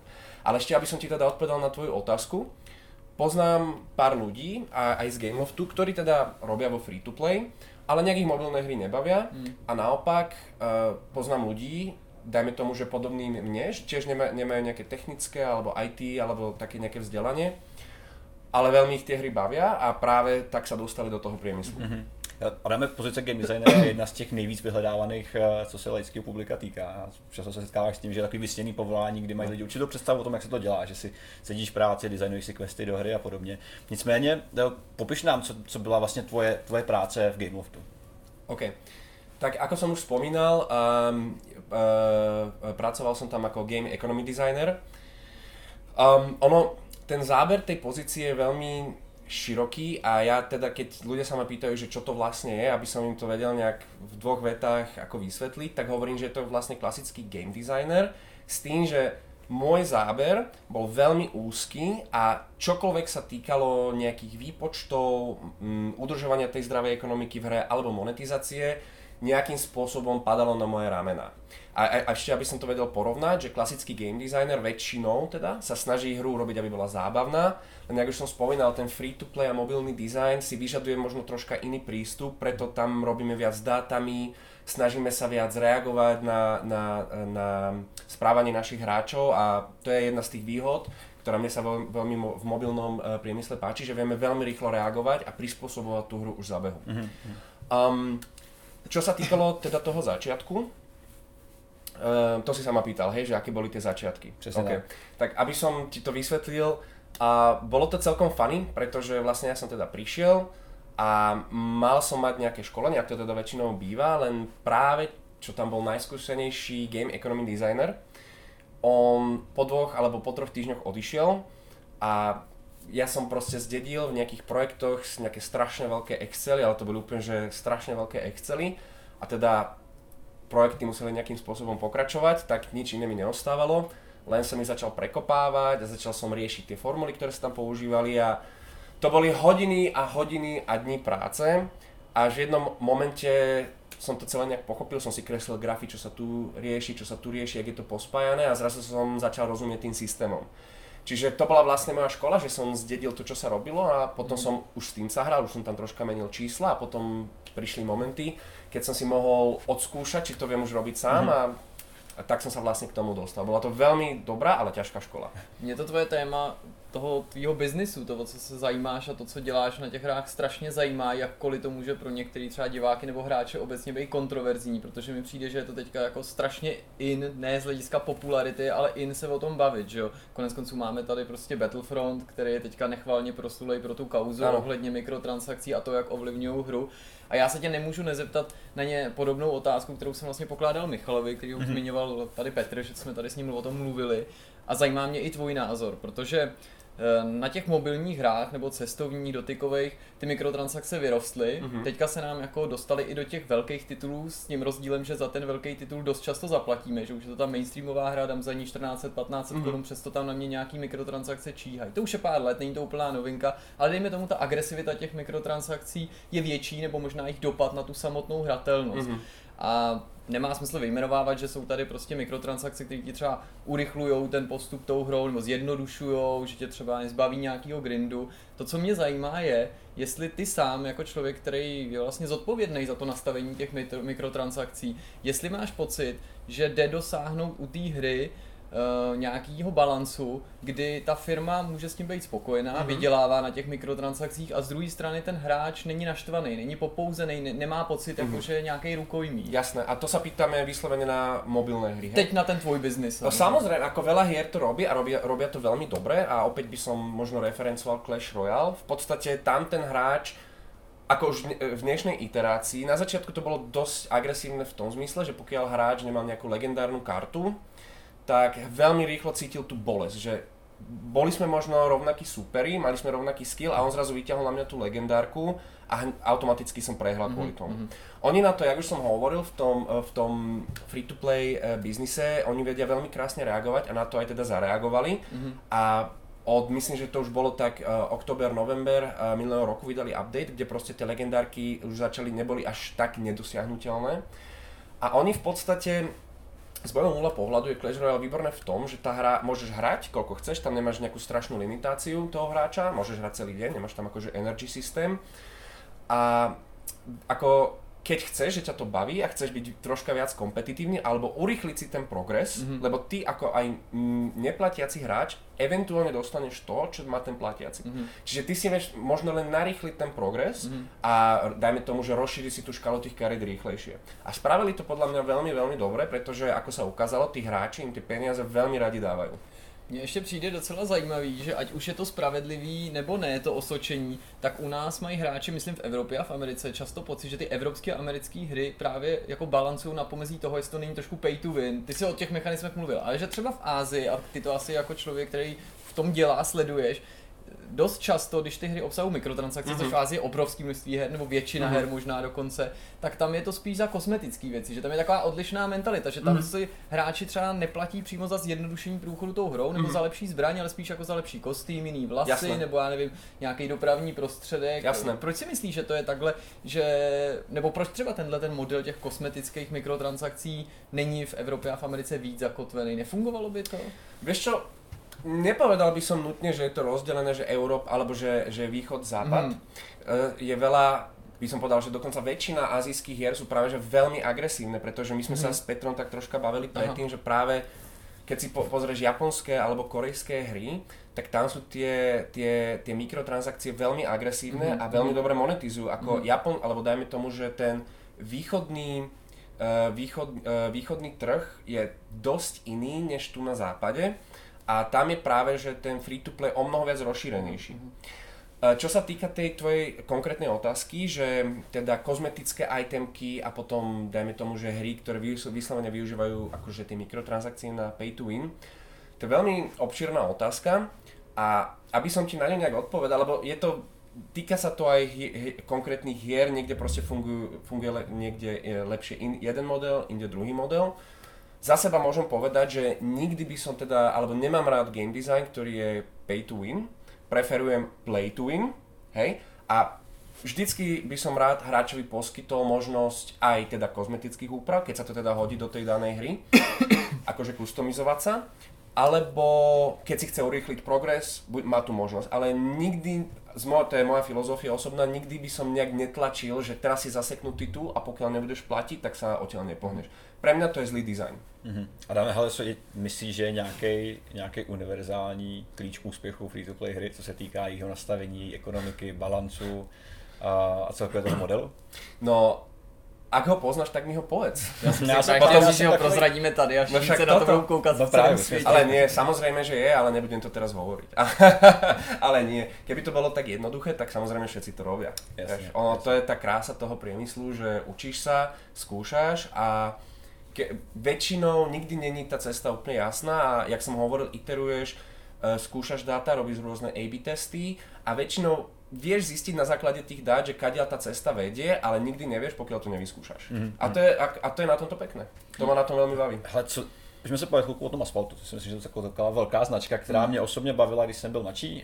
Já jsem ji zažil ještě na, vlastně na, na Symbianech, na starých telefonech, mm-hmm. od Nokia. Úplně prvé Asfalty. To byl úplně ty první Asfalty, které já jsem miloval. Musím se teda přiznat, že ty poslední od té doby uběhla strašná cesta, ty jsem nehrál. Mm-hmm. Tak uh, máš nějaký konkrétní příklady toho, co jste vlastně řešili na Asfaltech? Aniž bych sebe tahal nějaký data, samozřejmě. Cokoliv, to samozřejmě nechci a mm-hmm. ani nemůžu. Tak samozřejmě Asfalt je podle mě výborná hra, má uh, uh, velmi krásný design, jako naozaj jsme tam mali, co se týká vehicle artistů, tak to bylo jakože top z priemyslu. Čo sa mňa teda týka, um, hovorím, ja som sa tam viac venoval uh, herným systémom, balancu a monetizácii, tak aby som uviedol nejaký prí, uh, príklad, tak také tie úplne najbežnejšie veci. Uh, dizajnoval som tie gače, hej, teda neviem, jak to preložiť do uh, európskych pojmov, ale tie krabičky, ktoré si buď dostávaš, alebo môžeš si zakúpiť a tam práve sme teda skúšali a porovnávali dáta, že čo, čo a akú skúsenosť, aký experience vieme tomu hráčovi ponúknuť za tie jeho peniaze. Mm-hmm. Hej, a nikdy teda nechceš, aby si hráč niečo kúpil, alebo nikdy nechceš, aby bol úplne že totálne sklamaný. Vždycky niečo by z toho mohol mať. Môže sa stať, čo teda je aj dobrý dizajn podľa mňa, že nedostaneš to, čo chceš, ale to, čo si dostal, by malo mať pre teba nejakú hodnotu niekde. Hej, mm-hmm. Aj už len to, že keď ty vieš tie karty spáliť a potom si postaviť jednu, ktorú potrebuješ, aj to je OK. Takže to je úplne najbežnejšia vec a potom, ako hovorím, sú tam, e, e, pripravovali sme, pripravoval som e, progresiu hráča, pripravoval som e, e, rôzne zdroje tých soft currency, hard currency, teda meny, ktorá sa dá grindovať, mena, ktorá sa nedá grindovať a ono, nie je to čisto len akože um, tabulková vec, hej, ono treba vždycky mať niekde vzadu v hlave aj ten design a že č- ako to bude vnímať ten hráč, aby nemal nikdy, nechceme mu dať nejaký ne, nejak, nejakú negatívnu skúsenosť s tým, hej. Mm-hmm. Čiže aby to aj z toho pohľadu toho hráča dávalo zmysel a to je práve niekedy pre mňa to bol problém, pretože ja som bol vyslovene v tých tabulkách ponorený, ponorený hodiny a hodiny. A potom sme sa nejak stretli a niekto povedal, že však toto není úplne, že to, čo by sme si predstavovali a vtedy som si uvedomil, že ja som v tých tabulkách a na konci dňa snažím sa robiť akože hru, ktorá je fun. Mm-hmm. Čiže tam vyslovene musel som niekedy switchovať, že ok, teraz som game designer a teraz som game economy designer a teraz som balancer, takže tak. Často v těch menších free-to-play hrách, spíš než v těch velkých, potkávám možnost získat třeba nějaký ten lootbox nebo něco si pořídit, kromě toho, že zaplatím skutečnýma penězma, že se podívám na nějakou reklamu. Mm-hmm. Můžou podle tebe, je tohle jako vhodná alternativa pro vývojáře a vydavatele? Mm-hmm. Jako dají se i na tomhletom pořádně ty, ty, ty hry zmonetizovat? Samozřejmě, ono veľa hier a v poslednej době to stále rastie, právě na tomto monetizují a je to velmi dobrý model, samozřejmě. Nedá sa urobiť, že šablóna a teraz zoberiem nejakú hru, ktorá možno nezarába, poviem, že a teraz to bude zarábať na tých reklamách. Ono ideálne, tá hra už je už v tej pre-production fázi na to nastavená, aj ten game design sa tomu prispôsobí, uh, ale aby som veľmi jednoduchá odpoveď áno a je to veľmi akože platný model a veľa hier práve na tomto zarába veľmi slušne. Takže je to teda daný tím, že reklamy jako takový mají být asi zapojení do těch herních prvků jako takový, že to není nějaká boční věc, která by se prostě objevila ve hrách, ale měla být asi součástí té základní smyčky, předpoklad. V, ide, v ideálnom prípade áno, len ako možno sám, sám vieš, prostě niekedy vydáš hru a prostě zarába, nezarába, zarába, nezarába. Potom si povieš, že OK, nie je to tak, ako som si predstavoval a práve vtedy to väčšinou tie štúdia dávajú ako nejaký prostě bočný zdroj príjmu. Veľakrát sa to urobí nešťastne, že práve to frustruje tých hráčov. Mm. Je jedna veľmi dobrá hra, ktorá sa volá Merge Town. Je to vlastne taký clicker, dá sa idle clicker, Veľmi sa mi páči a sám sa musím priznať, strávil som tam nespočetné hodiny a to je veľmi pekný prípa- príklad, ako sa ten game design dá prepojiť s tými reklamami. A tie reklamy sú tam dosť agresívne, je ich tam stále niekde a pre mňa tá hra bola tak zábavná a tak sa mi ľúbila, že som strávil asi, priznám sa, štyri hodiny hrania a vždycky, keď bola reklama, tak proste telefón takto si položil, potom som si ho zobral a hral som ďalej, pretože to, čo som ja za tú reklamu dostal, pre mňa malo hodnotu. Mm-hmm. Hej. To, že mi to prerušilo ten flow, tých dvadsať sekúnd je otravné, ale stále to pre mňa malo, malo hodnotu a mal som motiváciu ďalej pokračovať. Mm-hmm. Čiže je to veľmi ako platný model, len treba ideálne mať tú hru na to nastavenú. Ale myslíš si, že je snaží z hráče vytáhnout peníze skrz tu videoreklamu právě uh, tímto způsobem, když uh, třeba někdo nechce platit, nemá tu potřebu utrácet svoje mm-hmm. těžce vydělané peníze, že je to takový lepší způsob a přijatelnější pro tu, pro tu stranu právě hráčskou. Jasné. Opäť sa vrátim k tomu, že tá hra by na to mala byť nastavená. To znamená, že určite ako pre ako developera je to možno jednoduchšia alternatíva, keď sa nechce trápiť s monetizáciou, ale realita je taká, že proste keď ten hráč si tú reklamu pozrie a nedostane z toho nejakú hodnotu, už si ju viac nepozrie, hej? A pravdepodobne čúrne, už sa proste k tej hre nevráti, hej? Akorát ho nase, nahneváš. Ale realita je taká, že ty proste za tú reklamu, za to jedno zlé jednotne dostaneš úplne ako mizivé peniaze. Preto, ako som už spomínal, tá hra, pokiaľ nie je na to nastavená, tak mm, tá monetizácia tiež nebude akože ne, e, nejak performovať excelentne. Ešte raz, keď ty vieš tú hru a ten design a celkový taký holistický pohľad na to a vieš tú hru nas, nastaviť na tie reklamy, tak ešte raz vieš na tom zarobiť veľmi dobré peniaze. Ty jsi strávil v Gameloftu dva roky, roka půl. Ano, dva roky. Uh, můžeš ještě, ty jsi mluvil totiž o té své zkušenosti, ale popisoval si to hodně ze své perspektivy, můžeš trochu popsat, pokud to není samozřejmě tajný, jak, jaká je atmosféra v takovéhle firmě, jaká mm-hmm. je kultura, jak to tam funguje, protože jak je, jsem je, říkal je. na začátku, já Gameloft docela jakoby sleduju, možná dokonce víc ho sleduju, než skutečně ty jeho hry hraju, i když jsem teda mm-hmm. hodně s nima strávil času a mě hrozně zaujaly nejen jakoby v éře iPhoneů, kdy samozřejmě většina lidí si je tak jako zafixovala, ale oni se v podstatě chytili hned na samém začátku a jsou tady s námi neskutečně mm-hmm. dlouho, že už prošly všechny ty éry a mě na nich i zaujal ten příběh toho, že oni dlouho byli považovaní za takový jako parazity, že oni mají jako kopy Need for Speed, ano, ano. zmíněný Asphalt, kopy prostě Call of Duty, něco jako Warcraft, jo, jakože prostě si vychytávali ty slavné značky na PCčku mm-hmm. nebo na konzolích a snažili se přinést nějakou mobilní alternativu, tak mě z toho důvodu prostě hrozně zajímá, jak taková firma funguje vevnitř, jaký to je. Jasné. Vy jste tu mali, myslím, že to byl váš první host, nevím, či to teraz byl nějaký chief editor Torváš, ktorý tiež rozprával, ako to bolo v Disney. Jasne, to bol Radek Fridrik. Áno, áno, áno. Ja som ho počúval a ja som sa strašne usmial, ako som ho počúval, pretože ja som veľmi sa ako vedel precítiť to, čo hovorí. Čiže ako to funguje v Gamelofte, tak ja som robil uh, v štúdiu, ktoré je v Madride. A možno tak, jak hovoril Radek, je to proste korporát. To znamená, že klikáš si, kedy prídeš, klikáš, kedy odídeš. A tým, že je tam viac tých ľudí, hej, nás bolo teda myslím nejakých sto tridsať, tak funguje to úplne ináč, ako keď si také malé indie štúdio, kde máš päť, desať, pätnásť ľudí. Ako to funguje, tak uh, my sme boli rozdelení na rôzne projekty. Ráno teda klasicky máme nejaký stand-up meeting, kde si povieme, čo bude dneska robiť, potom možno ešte producent niečo povie, že čo ako si predstavuje, čo je najvyššia priorita, nižšia priorita. No a potom sme si sadli za počítače a robili sme svoju robotu. Mm. Ako bohužiaľ, ten korporát tam je troška cítiť a tomu sa zrejme človek nevyhne v hociakom priemysle, pretože čím väčší korporát, tým je tá štruktúra možno taká rigidne, taká, taká, taká rigidnejšia. Mm-hmm. Um, a bolo to cítiť hlavne vtedy, keď bolo my ako dizajnéri sme prišli s nejakým riešením, s niečím fakt zaujímavým, o čom sme boli sto percent presvedčení, že by mohlo fungovať. A niekto zhora proste povedal, že nie z takého dôvodu, alebo z takého dôvodu, alebo z osobného presvedčenia. Čo teda nie je príjemné a najťažšie to zrejme znášali naši umelci, artisti, ktorý, ktorým furt niekto kafrál do toho ich, do toho ich uh, tvoření, tvoření no. Vlastně, a oni chtějí být jako nejsvobodnější. Áno, áno, a hlavne niekedy ako naozaj to išlo až tak, že ad extremum, že proste nebude to červená, ale žltá, lebo som povedal a oni na to veľmi negatívne mm. reagovali. Samozrejme záleží to od človeka k človeku, ale, ale ináč ako e, bola to zábava. Hej, akože na Gameloft Madrid mám veľmi dobré spomienky. Teď děláš tady v Praze, zase mm. v menším studiu, jde e, říct, prozradit, co tě vlastně vedlo k tomu tu velkou firmu opustit, jestli to bylo právě to, o čem jsi mluvil, nebo prostě si toužil po nový zkušenosti? Mm. Mm. Vieš čo, tak um, už teda robil som tam nejaký čas a opäť som sa chcel niekde posunúť.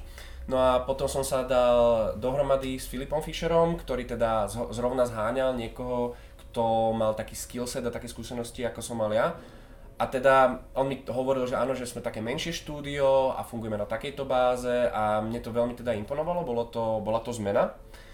A nevedel som, či to bude zmena k lepšiemu alebo, alebo k horšiemu, bola to zmena. A teda prišiel som sem do Prahy, samozrejme to aj bližšie k, moje, k, k mojej domovine. No a som to teda v štúdiu v Charged Monkey už druhý týždeň a zatiaľ je to strašne fajn, je to úplne iná atmosféra, je to taká možno pirátska atmosféra, že je nás teda menej a niekedy teda je to menej formálnejšie. A, ale čo je úplne super, tak tým, že je nás menej, tak tí ľudia, ka- každý človek robí viac vecí, čo je úplne super, pretože podľa mňa takto by to malo vyzerať a jak som spomínal, tie hlavne free-to-play hry treba vidieť z takého holistického hľadiska.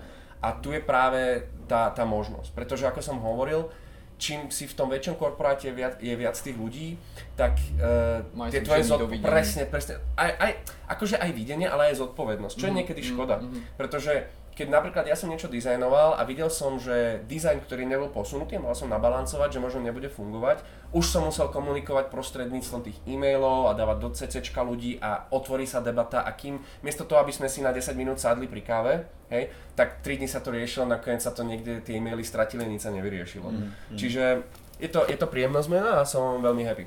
Adame, ještě předtím, než se rozloučíme a samozřejmě tě velice rádi dopředu pozveme ještě, ještě minimálně jednou. Je tady něco, co bys chtěl vzkázat třeba divákům, který mají zájem se dál rozvíjet v herním průmyslu, chtěli by nějak nastoupit, mm-hmm. Co bys jim doporučil do těch začátků? Um, tak určite by som odporučil, že teda keď, keď to ľudí baví, hej, a, a sú takí nerdy a freaky, možno jak som a stále som ja, nech sa tomu venujú a sranda je teda tá, že ja som nikdy tú kariéru nejak nezvažoval a keď som sa do toho dostal, tak vlastne každý deň som si hovoril, že je to strašne fajn, čiže možno by som odkázal, že je to úplne platná, akože je to platný job, je to platná kariéra, je to strašná sranda. A nech sa toho určite neboja, keď nemajú možno nejaké zázemie, pretože poznal som veľmi veľa ľudí, ktorí mali úplne iné zázemie a sú strašne, strašne šikovní dnes. Len tak možno, okrem môjho prípadu, ešte som pracoval s kolegyňou, ktorá bola že bridge engineer. Mm. Hej, ona stávala mosty a veľmi šikovná live ops manažerka. Mm-hmm. Hej. Čiže určite sa tomu venovať a keď vás to baví a určite uh, hrať tie hry. Pretože práve hraním tých hier a možno robením tých dekonstruktov človek dostane tú dobrú školu game designu a je to strašne jednoduché. Čo sa vám páči, čo sa vám nepáči, to si zoberete a môžete začať vlastný projekt. Super. Ale my moc krát děkujeme, bylo to super povídání. Děkujeme. Myslím si, že se ještě minimálně v budoucnu jednou uvidíme. Jasně. Díky moc. Super. Jdeme dál, zatím. Máme celou řadu, bych řekl, nových témat. Vím, že chcete mluvit o tom, co jste prožili a zažili. Já bych se ještě, než začnu s váma hrát hru, tak bych se chtěl vrátit jenom ještě k tomu předchozímu Vortexu, mm. ve kterém jsem mluvil o hře Tartarus. Přesně, tak, o téhle hře. Já jsem to těžší pojmenoval Tempest, ptali jste se na to několikrát, dokonce tam pak i padlo, je tam vlastně slyšet, Jirka řekne něco jako jo, Tempest, to se jmenovalo i něco jiného. Takže, to jsem zapomněl předavovat. Uh, no, to vůbec nevadí, to vůbec nevadí, každopádně. To, to bych byl zadebila, to zase nemůžeš, jo, každopádně... já jsem řekl jenom tak jako... Prostě mimo to, tak ta debata plán, byla, on mluvil o Tartaru a já jsem jim tak do té debaty řekl, Tempest to bylo něco jiného, prostě, ano samozřejmě, to bylo něco jiného než Tartarus. Takže to bylo v rámci jako, jako humoru, nakonec to bylo docela vtipný, bych no, bylo to super vtipný. Já jsem se snažil, aby to znělo debilně, ale to znělo ještě debilně. Já myslím, že teď to právě se snažil nadávat co nejdebilní, protože takhle ani nemluvíš. To je ještě lepší vtip, než jsem si myslel. Každopádně ta hra se tedy jmenovala Tartarus a já jsem ji zdárně skoro dohrál. A musím vám jenom říct, že jsem hrozně rozezlený. Já jsem to viděl, dohrál si na YouTube poslední. Dohrál jsem ji na YouTube asi fakt dvě, tři minuty, protože uh, já opravdu nemám rád hry, které se nějak chovají nebo mm. něco prostě dělají, nabízejí nějakou atmosféru a pak to na poslední chvíli křičovitě změnějí mm. na úplně něco jiného. A v tomhle to případě přesně to se stává velmi často, zvlášť u takovýchhle her, uh, first person, chodící, adventuro, mm. něco. A stalo se přesně tohle z toho, že vy tam celou tu dobu té hry v podstatě jenom ovládáte terminál, zapisujete tam prostě kód, nebo prostě normálně jakoby příkazy, které jste zapisali do DOSu, malinko v nějaký obměněný podobě, ale víceméně děláte jenom tohleto a na konci zjistíte takový jako nějaký tam je zvrat a prostě jenom akční pasáž, mm-hmm. zároveň spojená i s, jako se stealthováním. Mm, který a zároveň v těch spojená s tím, že ten proti komu vy tam jako nějak, no já už nechci úplně spojovat, no každopádně mm-hmm. je to hrozný. Ten konec to úplně celý pokazil a byl jsem z toho hrozně rozezlený a bylo mi to strašně líto pak ve výsledku. Ty jsi zmiňoval, že ta hra střílí přesně, protože tam tady to není. Že? Přesně, jakože opravdu celou tu dobu to bylo v pohodě. Já bych si třeba měl představit, by byla ještě třeba dvojnásobně delší. A těch hádanek, jakoby, nebo hádanek, no jakoby těch puzzlů, který si musel řešit skrz ten terminál, tam bylo třeba dvakrát tolik, opravdu, jo, třeba i ještě složitější, než byly. Některým přišly velmi jednoduchý, že úroveň jako byla strašně nevyvážená, že jako na něco si jako skoro ani nepřišel, jen nějakou náhodou už se prostě k tomu nějak jako dopočítal, doklikal a tak dál. A něco bylo úplně jako stupidně jednoduchý, jo. Třeba prostě finále jednoho velkého, vlastně prvního velkého puzzlu. Jo, tak je vlastně jenom takový, že jako napíšeš po sobě jdoucí čtyři nějaký kódy, odbouchneš to, mm-hmm. jo, a ono se to prostě provede. Jo, přitom k tomu směřuješ opravdu jako hodinu, něco řešíš, jo, v mm-hmm. nějaký posloupnosti, jo, a tak dále. Takže to jsem byl takový z toho jako malinko rozmyslel, ale to pořád nejsmutnější, kdyby tahle akční pasáž jim zabrala víc času, než třeba udělat no, dva, tři další puzzle, protože třeba já nevím, s tím neměli no, zkušenosti a museli což se najednou soustředit na něco hmm. jiného. Takže jako furt vám to doporučuju, ale asi ne jakoby nějaký impulzivní nákup hned teď, protože ona ta hra je docela drahá, ono to stojí si devatenáct euro jako, nebo hmm. tak nějak. Takže uh, určitě počkejte na nějakou slevu, ale minimálně se o to zajímejte, pokud vás bavil uplink, nebo prostě uh, třeba sami někde píšete nějaký kód, nebo prostě ovládáte nějaký terminál, nebo něco, tak fakt je to jako v tomhle ohledu dobrý a ten konec bohužel prostě dokoukáte jako já třeba na YouTube, nebo budete mít víc štěstí, ale mm-hmm. to je tak asi celý. Každopádně já jsem si pro nás připravil hru, pánové, super, toto. Protože uh, k dvacátému tuším osmému nebo devátému listopadu, teď nevím přesně, jeden z těchto z těch dnů, už uh, několik dnů dozadu, tak uh, došlo k uzavření nominací v rámci Steam Awards dva tisíce sedmnáct, což je taková uh, možná trochu parodie na všechny tyhle jako výroční. Teprve po druhý, možná po tři, ne, po druhý to. Uh, a je to taková parodie na tyhle ty výroční ankety, protože oni uh, jednak do toho zahrnujou hry uh, bez rozdílu toho, jestli vyšly letos nebo mm, před deseti rokama, takže to je jako první věc.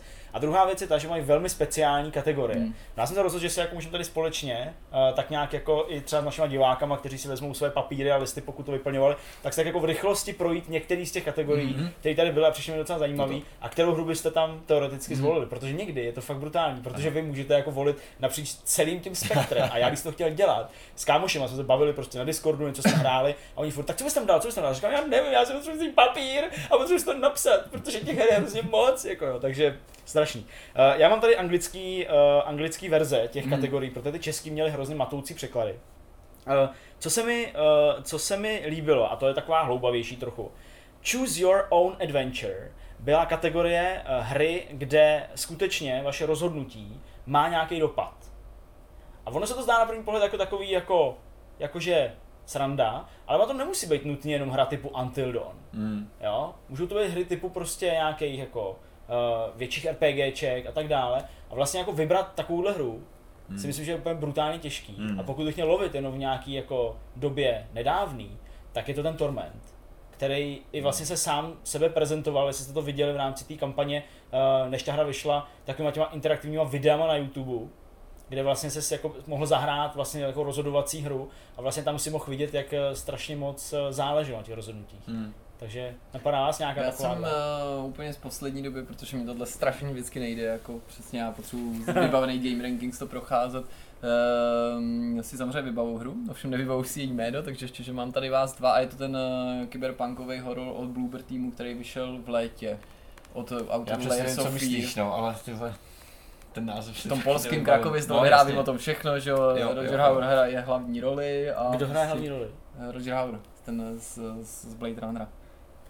Recenzoval jsem to, že právě, že to recenzoval, ano, já přesně vím, co pak jsem to doporučal, dal jsem tomu nejvyšší hodnocení, takže jsem samozřejmě zapomněl, jak se to jmenuje. Observer. Observer. Observer tam, je, tam je jako víc, ale jedna opravdu jako volba, nad kterou jsem se, a to se mi zase tak nějakou dobu už nestalo, jako opravdu zastavil a třeba jako minutu jsem dal tomu jako promýšlení, co udělám. Hele, protože mi přišlo oboje zajímavý. U mě asi iks kom, protože když si uděláš postavu Jirka Biga, zkrátíš cívne v druhý mesi, tak to ti tu jako adventure dost rozbije. To je pravda, to je pravda. Uh, druhá taková věc, která se, mi, uh, která se mi líbila a na kterou bychom mohli tady jako plně lásky před Vánoci odpovědět, je Soul of uh, Vitruvius, tedy hra s překrásnou herní postavou, ať už lidskou či jakoukoliv jinou.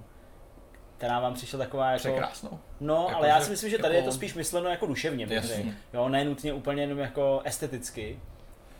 A já mám jako kandidáta, mm-hmm. uh, a protože zase tady jako si vlastně nevzpomeneme, nebo vzpomeneme, taková ta paní, která za sebou tahá ten šíleně velký meč. A je to, o něm měla operní pěvkyně. Ne, ne, ne, ne, ne, ne, ne, ne, ne, ne, to je uh, izometrická...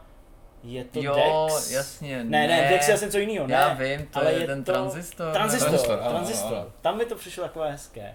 Mně napadá, mě napadá ten klučina z Iconu, kde se sebou vláčí tu, tu holčinu. Jo, jasně. Hmm. A nebo, jo, a nebo když říkáš Ico, ale to zase, to zase ale pozor, to není, to není na Steamu, kamaráde. Jo, to jsou čistě Steamový věci. No jasně, to aha, musíš volit no, ze Steamových věcí. Takže můžeš si to vybrat cokoliv. Takže si se můžeš říct jako triko z toho třeba, hele, z, z Last Guardiana, aha, ale nemůžeš, protože to není na Steamu, kamaráde. Tak to mám problém, protože já mám nehrají nám tady podle, teda mimo pravidla. Úplně všechny možný. To zase vlastně není tak svobodný, jak se zdá. No, no je to těžký, protože jako já si uvědomuji, že si najednou nevybavu úplně jako nic, co jsem hrál za poslední. Já jsem si už musel vzít jako nějakou pomůcku, že jo. No já bych řekl obecně postavy z Life is Strange, i z toho hmm. prequelu Before the Storm, včetně i těch novějších postav, nebo minimálně hmm. jedné nové postavy, která byla v původním Life is Strange pouze zmiňována, tak hmm. její skutečnost, živoucnost mě jo. opravdu jako posadila do židle. To je super volba. Kdybych teda už na ní neseděl.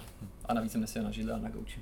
A teďka sedíš na bobíku. Tak. tak. Uh, pak ještě mám ještě, ještě dvě nebo tři. Uh, To bude docela dobrý, si myslím. Hra, která se nedá popsat, je prostě potřeba si ji zkusit. Defies description. Hmm. Je, je, je něco, co byste prostě nedokázali popsat.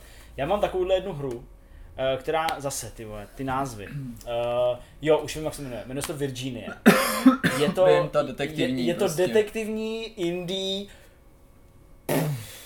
To má konec, ty vole, který hmm. oni museli napsat, když byli prostě na kreku, hmm. který absolutně nedává vůbec smysl a absolutně vůbec ta hra nedává smysl hmm. a jenom prostě jako sedíš a jenom nechápeš, co se děje a jenom přesně co klikneš a jenom co uděláš. A to si myslím, že jako minimálně z nějaký poslední doby určitě jo, ale tam je, to, tam je prostě to blbý, že máte jako napříč fakt celý ten Steam. Mm, to je, to je úplně to jako, to bych prostě to fakt jako podobně jako ty nezvládnu bez nějakých jako nápověd. Ale jakoby hra, která se vzpírá takhle nějakým jakoby popsání jednoduchýmu, to samozřejmě si určitě člověk, hele, tak namátkou zase, já si vypomáhám svýma článkama, to přiznám, jasně, to třeba Lifeless Planet, který samozřejmě do jistý míry popsat jde, ale zase když by se ho snažil popsat, tak jako řekneš možná příliš, jo, tak jako ne, že by to úplně bylo mechanismem a tak jako neobyčejný, nebo že bys nemohl říct, hele, to je nějaká akční adventura kombinovaná se skákačkou, to je jako jo, mm, nevím, možná do nějaký... Za sebe to nedokážu vůbec říct ani, no, popravdě. Nenapadá mě nic. Líbí, jak to, co nevidíte, je, že Petr má otevřenou Steam, homepage Steamu a hloví tam mezi těma novinkama a slevama, protože... prostě jako hry. No ano, prostě potřebuji nějaký hry, ty, protože víc nemám, opravdu ne, hele, já jsem úplně vybletej teda.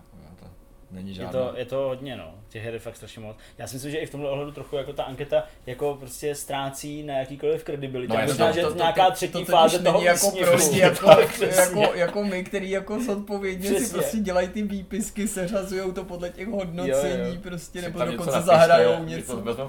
Je to tak. No hele, poslední, abych vás netrápil, a je to vlastně taková jako asi guilty pleasure nebo no apologies, hra, která má své mouchy, ale vlastně není zase tak špatná. Máte nějakou takovou, kterou byste třeba mohli i doporučit, že třeba není úplně na výsluní hodnocení, ale přesto... Mm. To se mi stává docela času. Vím, že to byl třeba ne? před dvěma, třema lety, dvěma Mad Max. Hmm. Ten hmm. jakože hodně jsem jo, jo, k němu byl pravda. Asi schovívavej, ale prostě mě se to opravdu strašně líbilo, ten svět a tak. A možná ještě něco vypotím. Hmm. Já se musím podívat na, na svoje... články. Mě přestal fungovat internet, takže už asi. Tak já internet mám. Hele, to je fakt ale strašně, že uvědomí, že hraje spoustu her, neustále jsou těch hráč to množství, no. A ale stejně nevíš. Prostě nevíš, víš, že tady to mě jako děsí, jo. Ono je to asi normální, jako já jsem nikdy nebyl nějak úplně jako přehnaný mistr, co se týká paměti.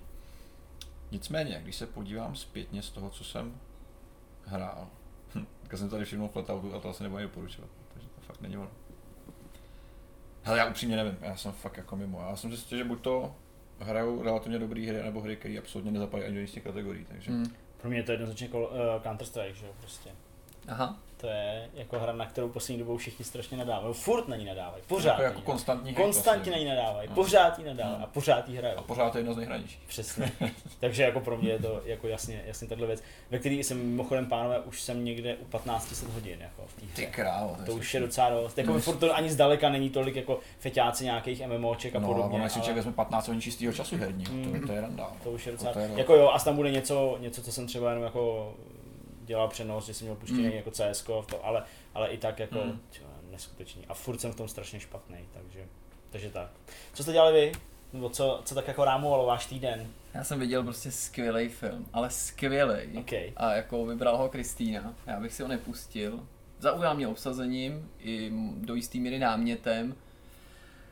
Je pro mě strašně těžký ho doporučit, protože abych ho doporučil, tak vám musím říct, proč je tak skvělej. No. Ale zároveň mi vadí, já vám neřeknu spoilery, ale kdyby mě, mě někdo jenom, jako komu bych měl důvěru, jako jste vy dva, řekli prostě nezjišťuj si o tom nic a pust si ho a já bych vám věřil, tak bych byl rád, kdybych si nepřečetbejval ani ten popisek. On totiž popisek na ČSFD, nebo prostě já jsem to koušel na H B O Go, ti jako neprozradí nic zásadního, ale já bych nejradši nevěděl nic, tak já zkusím být jako méně sdílnej než ten popisek. Ten film se jmenuje Vzpomeň si a hlavní roli hraje Christopher Plummer, kterýho teda mám rád jako generála Changa ze Star Treku šest Neobjevená země. Ale je to jinak známý teda takový jako shakespearovský herec, mám pocit, že je snad z Kanady a teďka v poslední dobou se hodně jeho jméno skloňuje v té souvislosti, že nahradil Kevina Spaceyho v tom nejnovějším filmu Ridleyho Scotta. Jasně. A charakterní herec, hodně takový jako herec prostě do vážných dramat. A druhou hlavní roli tam hraje Martin Landau, který není zdaleka tak známý, ale je to velice můj jako oblíbený herec, velice zajímavý typ. A objeví se tam třeba i Bruno Ganz, který je nejvíc asi divákům známý jako Adolf Hitler v pádu třetí říše, ale on se mm-hmm. proslavil už v osmdesátých letech v filmu Nebe nad Berlínem. Mm-hmm. To je vlastně film, který inspiroval Město andělů, tu srágoru s Nicolasem Cagem a tou blondýnou, jak nevím, jak se jmenuje. To je Meg Ryanová. Ano, a mimochodem jeho podobizna je na andělu, na tom proskleném baráku, na té mm-hmm. křižovatce. Musím prozradit, bez toho to nejde, ale víc neřeknu, že ten film pojednává o holokaustu. Neodhrává se během druhé světové války, ale je nějakým důl... téma je tam holokaustu důležitý a já tyhle ty filmy moc nemám rád, než bych jako byl popírač holokaustu, nebo že by naopak mě to nějak jako týralo sledovat ten holokaust, ale z nějakých důvodů já se jako nelibuju v tématu holokaustu, naopak je to důvod, proč to zaujalo Kristýnu, ta to má celkem jakoby ráda, já jsem těch příběhů takový jako trošku přesycenej. A je to fiktivní příběh, když je to podle skutečných událostí, tak to si, to si dám i holokaust, ale ve filmu. Já jako samozřejmě teď mám v hlavě to, že já prostě jako u všech dokumentů a filmů jako pravděpodobně třeba jako večeřím kuřecí křídla nebo takové. Pohoda. Připadám si hodně podobně. Uh, to, co mě na tom naprosto nadchlo, spoustu z toho nemůžu říct, ale ta výchozí myšlenka. Je to příběh dvou starých lidí, Mm-hmm. který se poznají v domově důchodců, nebo možná to ani není domov důchodců, ale spíš nějaký hospic, nebo možná dokonce nemocnice, která už je zařízená ta L D N K. A oni mají něco vykonat. Já nebudu říkat co, chápu, že si to zvládnete možná i domyslet, ale nepůjdu, nepůjdu se do detailů. A je to naprosto skvěle vystavěný, co, co něco se stalo. Nebo tady naznačil, co by tak měl vykonat, tak já nevím, jako... ne. ne, ne. Tak to asi nevím. Prostě mají důležitý poslání, který chtějí splnit před smrtí. A to, co řeknu teďka, bude znít jako, že to je vtip. A je to až takový jako tragikomický, ale legrační to být nemá. Je to jako drama těžký, který je jako smích přes slzy ve stylu takovým tom. Hmm.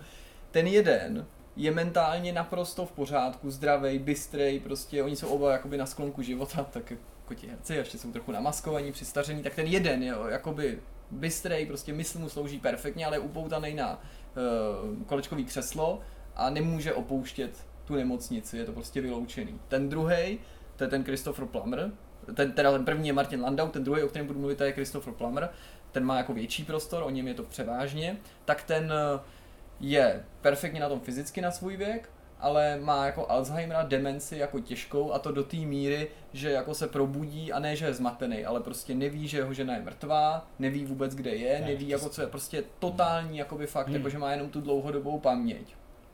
A oni dva společnýma silama musí vykonat tu věc, takže ten Martin Landau z toho pokoje upoutanej na to křeslo řídí toho Christopha Plumra, který to jako vykonává a pokaždý, když se zbudí nebo má nějaký prostě blikanec, tak mm. jako neví, ten je prostě vybavený dopisem, ten, ten Landau mu na dálku prostě zařizuje jakoby všechny jako nějaký schůzky a ubytování a transporty, protože ten není jakoby ničeho schopnej. Jako hluboce lidský a to, co tam mm. předvádí oba, ale zejména ten Christopher Plummer, to je jeden z nejdojemnějších a nejfantastičnějších mm. výkonů, jaký mm. jsem viděl. Je to asi dva roky starý, není to úplná novinka. Naprosto mě to nadchlo, prostě Plumera mám rád, ale tohle je jako odzbrojící výkon, který nejenže jako svědčí o jeho mimořádném talentu, ale sledoval jsem to a jsem jako bytostně přesvědčený, jsem jako nadšenec, ale nejsem žádný filmový kritik, jsem bytostně přesvědčený jako like, že do této fáze tohohle herectví se dostaneš opravdu jenom po prostě padesáti letech jako, nebo šedesáti mm, letech mm, na stříbrném mm. plátně. To prostě nezvládneš jako mladší, protože to je jako minimalistický herectví a tak silný, že se mi fakt jako byl úplně jako jakoby fakt doslova, jakoby z toho, jakoby tajl dech v některých momentech. Hmm. Neskutečně silný hmm. jako situace a neskutečně silný momenty, vykreslený na úplně minimálním prostoru, prostě příběh člověka, který musí vykonat největší věc svýho života, poslední důležitou věc svýho života a jako přitom není schopen jako si jít ani na nákup. Hmm. A z druhé strany člověk, který je mentálně naprosto v pořádku, ale je prostě vězněm svýho těla, když to jakoby přeženu. Jako mm. geniální, geniální prostě, samozřejmě ta myšlenka toho holokaustu to posunula ještě někam vejš, skvělý zvraty, prostě překvapivá pointa, jako takhle má vypadat film a prostě jestli nějakým způsobem dáte na naše doporučení a je vám blízký náš vkus, tak tenhle film si puste, podle mě je to naprostá bomba. Vzpomeň si se to jmenuje, Vzpomeň si. Dobře. Asi dva roky starý. No a co jsi vzpomněl ty, Peťo? Já jsem si vzpomněl jenom na práci, já jsem neviděl nic moc zajímavého, nicméně tím, že poslední dny trávím v kanclu, tak řešíme takový problém. Nebo jako řešíme jich mnoho, ale ten jeden, co mi teďka jako vyjel do paměti, tak je podpora, podpora, to ne, to, u nás tady to nefunguje, ale... Why, já ti to připomenu za dvacet me? Let, za dvacet let ti to připomenu, co se teďka udělal. Sáhnul mě na koleno. Teď je to má opačně. Až budu slavný. Why not me, přesně, to je můj problém. Nicméně řešíme problém uh, přizpůsobení vlastně mobilní aplikace, kterou děláme pro iPhone X. Nebo iPhone deset, jak to říká. A to je zajímavý téma. Rohy, jak využít. Což je neuvěřitelný shit. A nechápu, jak tady to mohl Apple jako dopustit. dopustit. Že vlastně flusne do ksichtu všem, kteří tam vydávali aplikace do té doby. Protože celý svět je naučený na to, že displeje mají hranatý prostě tvary. Stejně tak ten, ten hnusný vykouslej rám s tou kamerou, který zasahuje přímo do toho displeje, to ne, já to nechápu, já nechápu, jak se tady to prostě může stát, mě že někdo prostě má sílu. Mně se to taky musím říct, moc nelíbí, a to dokonce ani příběh, že ta aplikace je proto upravená, je tam ta baterka nebo ty hodiny, to že je, ani ano, tak se mi to ano, nelíbí, přesně jako tak, na to, když je, když je ještě upravená, mě se jí během té prezentace keynoteových, kdy já jsem na to koukal zpětně, abych si jako připomněl, co všechno vlastně po nás chtějí, tak se ukázalo, že aplikace ukázková, kterou tam ukázali, tak to stejně nepodporovala, že byla zasahovala vlastně do toho, do toho no, rámu s tou baterkou. Takže teďka řešíme, co s těma, jako řešení je v našem případě docela jednoduchý, ale mě prostě fascinuje to rozhodnutí zatím víš, jakože ne, to není, to není prostě jednodušší. Oni tomu říkají, oni tomu říkají podpora, což jako reálně znamená jenom přizpůsobení toho všeho, jako jo. Podpora iPhoneu X, to, že, to, že to dostáhneš tak, aby to nevypadalo jako chcanky. No ale tak to takhle to jakoby i na videu, to mi přijde, že na tom je vidět taky dobanání. No ale může chybět. Některé aplikace, podle toho, jak jsou nadizajnovaný, tak ta grafika je vlastně vyplněná tím backgroundem, někde to sedí, někde prostě to uřízlí a chybí to. Jo, to záleží prostě apka od apky. No a nebo je to prostě zmenšený, protože když sleduješ video, no. tak buď ho máš přes celý displej no. a musíš se zmířit s tím výkusem. Ano. A když nechceš výkus, tak ale to nemáš vedle výkusu, tak to máš zmenšený, aby to poměrem stran odpovídalo. No, no, no. no to je pravda. Takže to je úplně, rozumíš, to je úplně proti filozofii toho, jako proč ten velký displej chceš, nebo jako zase. Já jako no big deal, jako není to jako drama, prostě hladomor, prostě v Africe je jako vážnější, ale jako prostě ne, mě, mě prostě, že prostě že, že to Apple jako propálí takhle jako protože můžou, že už se lidi kupujou a, a ještě, jako... ještě se mi líbilo, jak předtím těsně před tím uvedením jako nezapomněl připomenout všem vývářům, aby včas upravili své aplikace, jakože úplně tak debilové, dělejte sakra. Jako, teďka... prostě udělali jsme telefon, a je tam prostě něco jinak, tak si to předělejte. Protlačit jako opravdu hodně, protože iPhone podpora iPhoneu deset je vlastně jedna z podmínek, když by featureovaný v tom Apple Store nějakým hmm. způsobem být někde vidět, tak pokud to máš, pokud no, podporuješ, tak máš samozřejmě velkou výhodu. Ne, že bys měl na vybranou, prostě to musíš udělat, pokud jako chceš, aby ta aplikace vypadala normálně. No takže v našem případě to řešení je celkem snadný, nezávidím lidem, kteří mají nějakým způsobem pevně nadizajnovaný ten interface, aby prostě si museli celý překopávat mm. a předělávat. Jasný. Ale je to fakt jako, přijde to jako z čistého nebe, že taková ukázka, tady má to nový telefon, tak se snažte, předělejte si to. A co přijde potom, když iPad příští Pro generaci to ani nemusí být, jo? To je to nejhorší, že, že ani nevíš, že si to nezaříznou a ty se tady teďka nebudeš třeba... I někdo se snaží zna. a vymýšlí tam nějaké věci a pak to zase jako jo, přesně třeba opustí. Tak, přesně tak, to je to nejhorší, že dneska i jakoby, při tom, při tom jakoby, vývoji na iOS nebo podpoře iOS se prostě sebou táháš souřadu věcí, které už nikdo nepoužívá, ale Apple nějakým způsobem vyžaduje, protože prostě není možný třeba na iOSu odříznout verzi podle podporovaného telefonu. Je to, to prostě jenom podle, podle iOSu, iOSu což hmm. je samozřejmě trošku problém. Já jsem to říkal několikrát hodně jakoby osobně, že Apple má z hlediska podpory jeden z nejhorších systémů, jaký jsem kdy viděl. Android je v pohodě, tam si všechno může dělat sám, dobrá dokumentace, parádní vlastně podpora tím, že nikdo neomezuje, tak se může dělat věci po svém a nějakým způsobem pohybuješ v tom ty limitaci, který ti on nabízí. Amazon to samý, tam to je trošku takový horší, ale pořád to funguje ve stylu Androidu, nicméně iOS ti prostě klade prostě klacky pod nohy neustále v tomhle ohledu. Jak je to uživatelsky příjemný a jakoby parádní prostředí, který prostě používáš, nic to nemůžeme vynachválit, že to spolehlivý, tak bohužel vývojářské je to strašný peklo a jsem si dávě na co ještě narazíme, no, takže to teďka řešíme. Zaznamenali jste u toho iPhoneu X taky to, jak někdo zkoušel, jak moc, jak moc důležitý pro takový ty hmm. Animoji je, je ten, kamera, je ten, ten Kinect hmm. de facto, který tam, a ono vlastně, já jsem, jsem na to jako narazil náhodou a údajně to je jako fakt hodně podobná technologie, jako v tom Kinectu byla, dokonce to i snad jakoby nějak v základu dělá možná stejná firma ten čip. To, to nevím, takový, ale skoro okolností dneska ale... článek, že si podle nějakého patentu chystají něco jako Kinect i na počítač, na no, Macy. Právě, aha. právě. Takže ono je dost možný, že pak jakoby Apple tuhle pro nás hráče relativně mrtvou technologii třeba hmm. nějakým způsobem po svým vrátí do toho oběhu. Ale co je, co je podstatný uh, u téhle historky je to, že nějaký lidi na YouTube prostě zkoušeli, jako jak moc teda jsou ty senzory jako důležitý pro hmm. to animoji. A de facto to přelepili až do té míry, že vlastně zbyl snad jenom ten foťák hmm. a že to je jenom ten foťák. Jo, jo, že, jo. že to jako, jako na ten Face I D, na to, aby to rozpoznalo ten ksich, to je potřeba, hmm. ale prostě na ty animoji, které jako jsou exkluzivní jako věcí pro iPhone X, tak ve výsledku vůbec nepotřebuješ tyhle vlastně senzory a stejně to funguje. No, asi by to nebylo první, kdy se něco tváří, přesně, že to no. vysí s hardwarem, ale přitom je to zamčený. A stejně je to telefon za kolik? patnáct euro?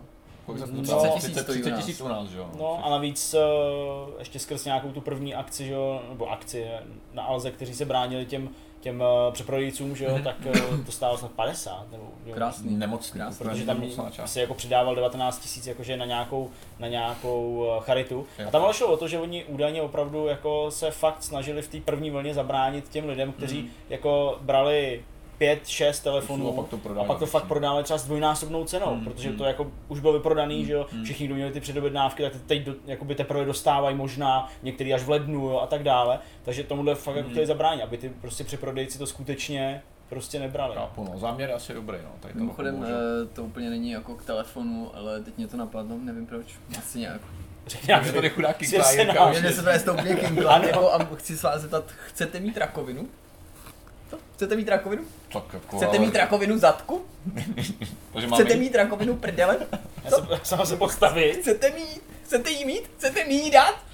Ne, nechcete. Takže já mám jakoby vlastně ještě tady v této závěrečné debatě, kromě doporučení, vlastně doporučení extra, takovej tip pro vás, mužské diváky, kteří nechtějí dostat rakovinu zadku. Tam se budou mátnout tady zadek. Teda jako prostaty samozřejmě. Ano. Prostaty že... nebo zadku? Prostaty, ano. Okay, tak... Ježi! No. Já to prostě zaobalil. Ježi. Tak prostě, co pro to musíš udělat, Zdeňku? Uh, posilovat prostatu. Takhle, takhle, ne? Ne, nevím. Teď nevím, to děláš nějakého kegela, ale... Já musíš, jsem podobně jako... Musíš hodně masturbovat a dobrý, zaznamenat aspoň dvacet jedna ejakulací do měsíce. To je podle lékařů. A díky tomu nebudeš mít... To snižuje to riziko. A když to všechno zvládne za jeden den? Tak jsem zdravý jako rybička. Tak jsem zdravý jako rybička. Tak dostávám rakovinový lidi.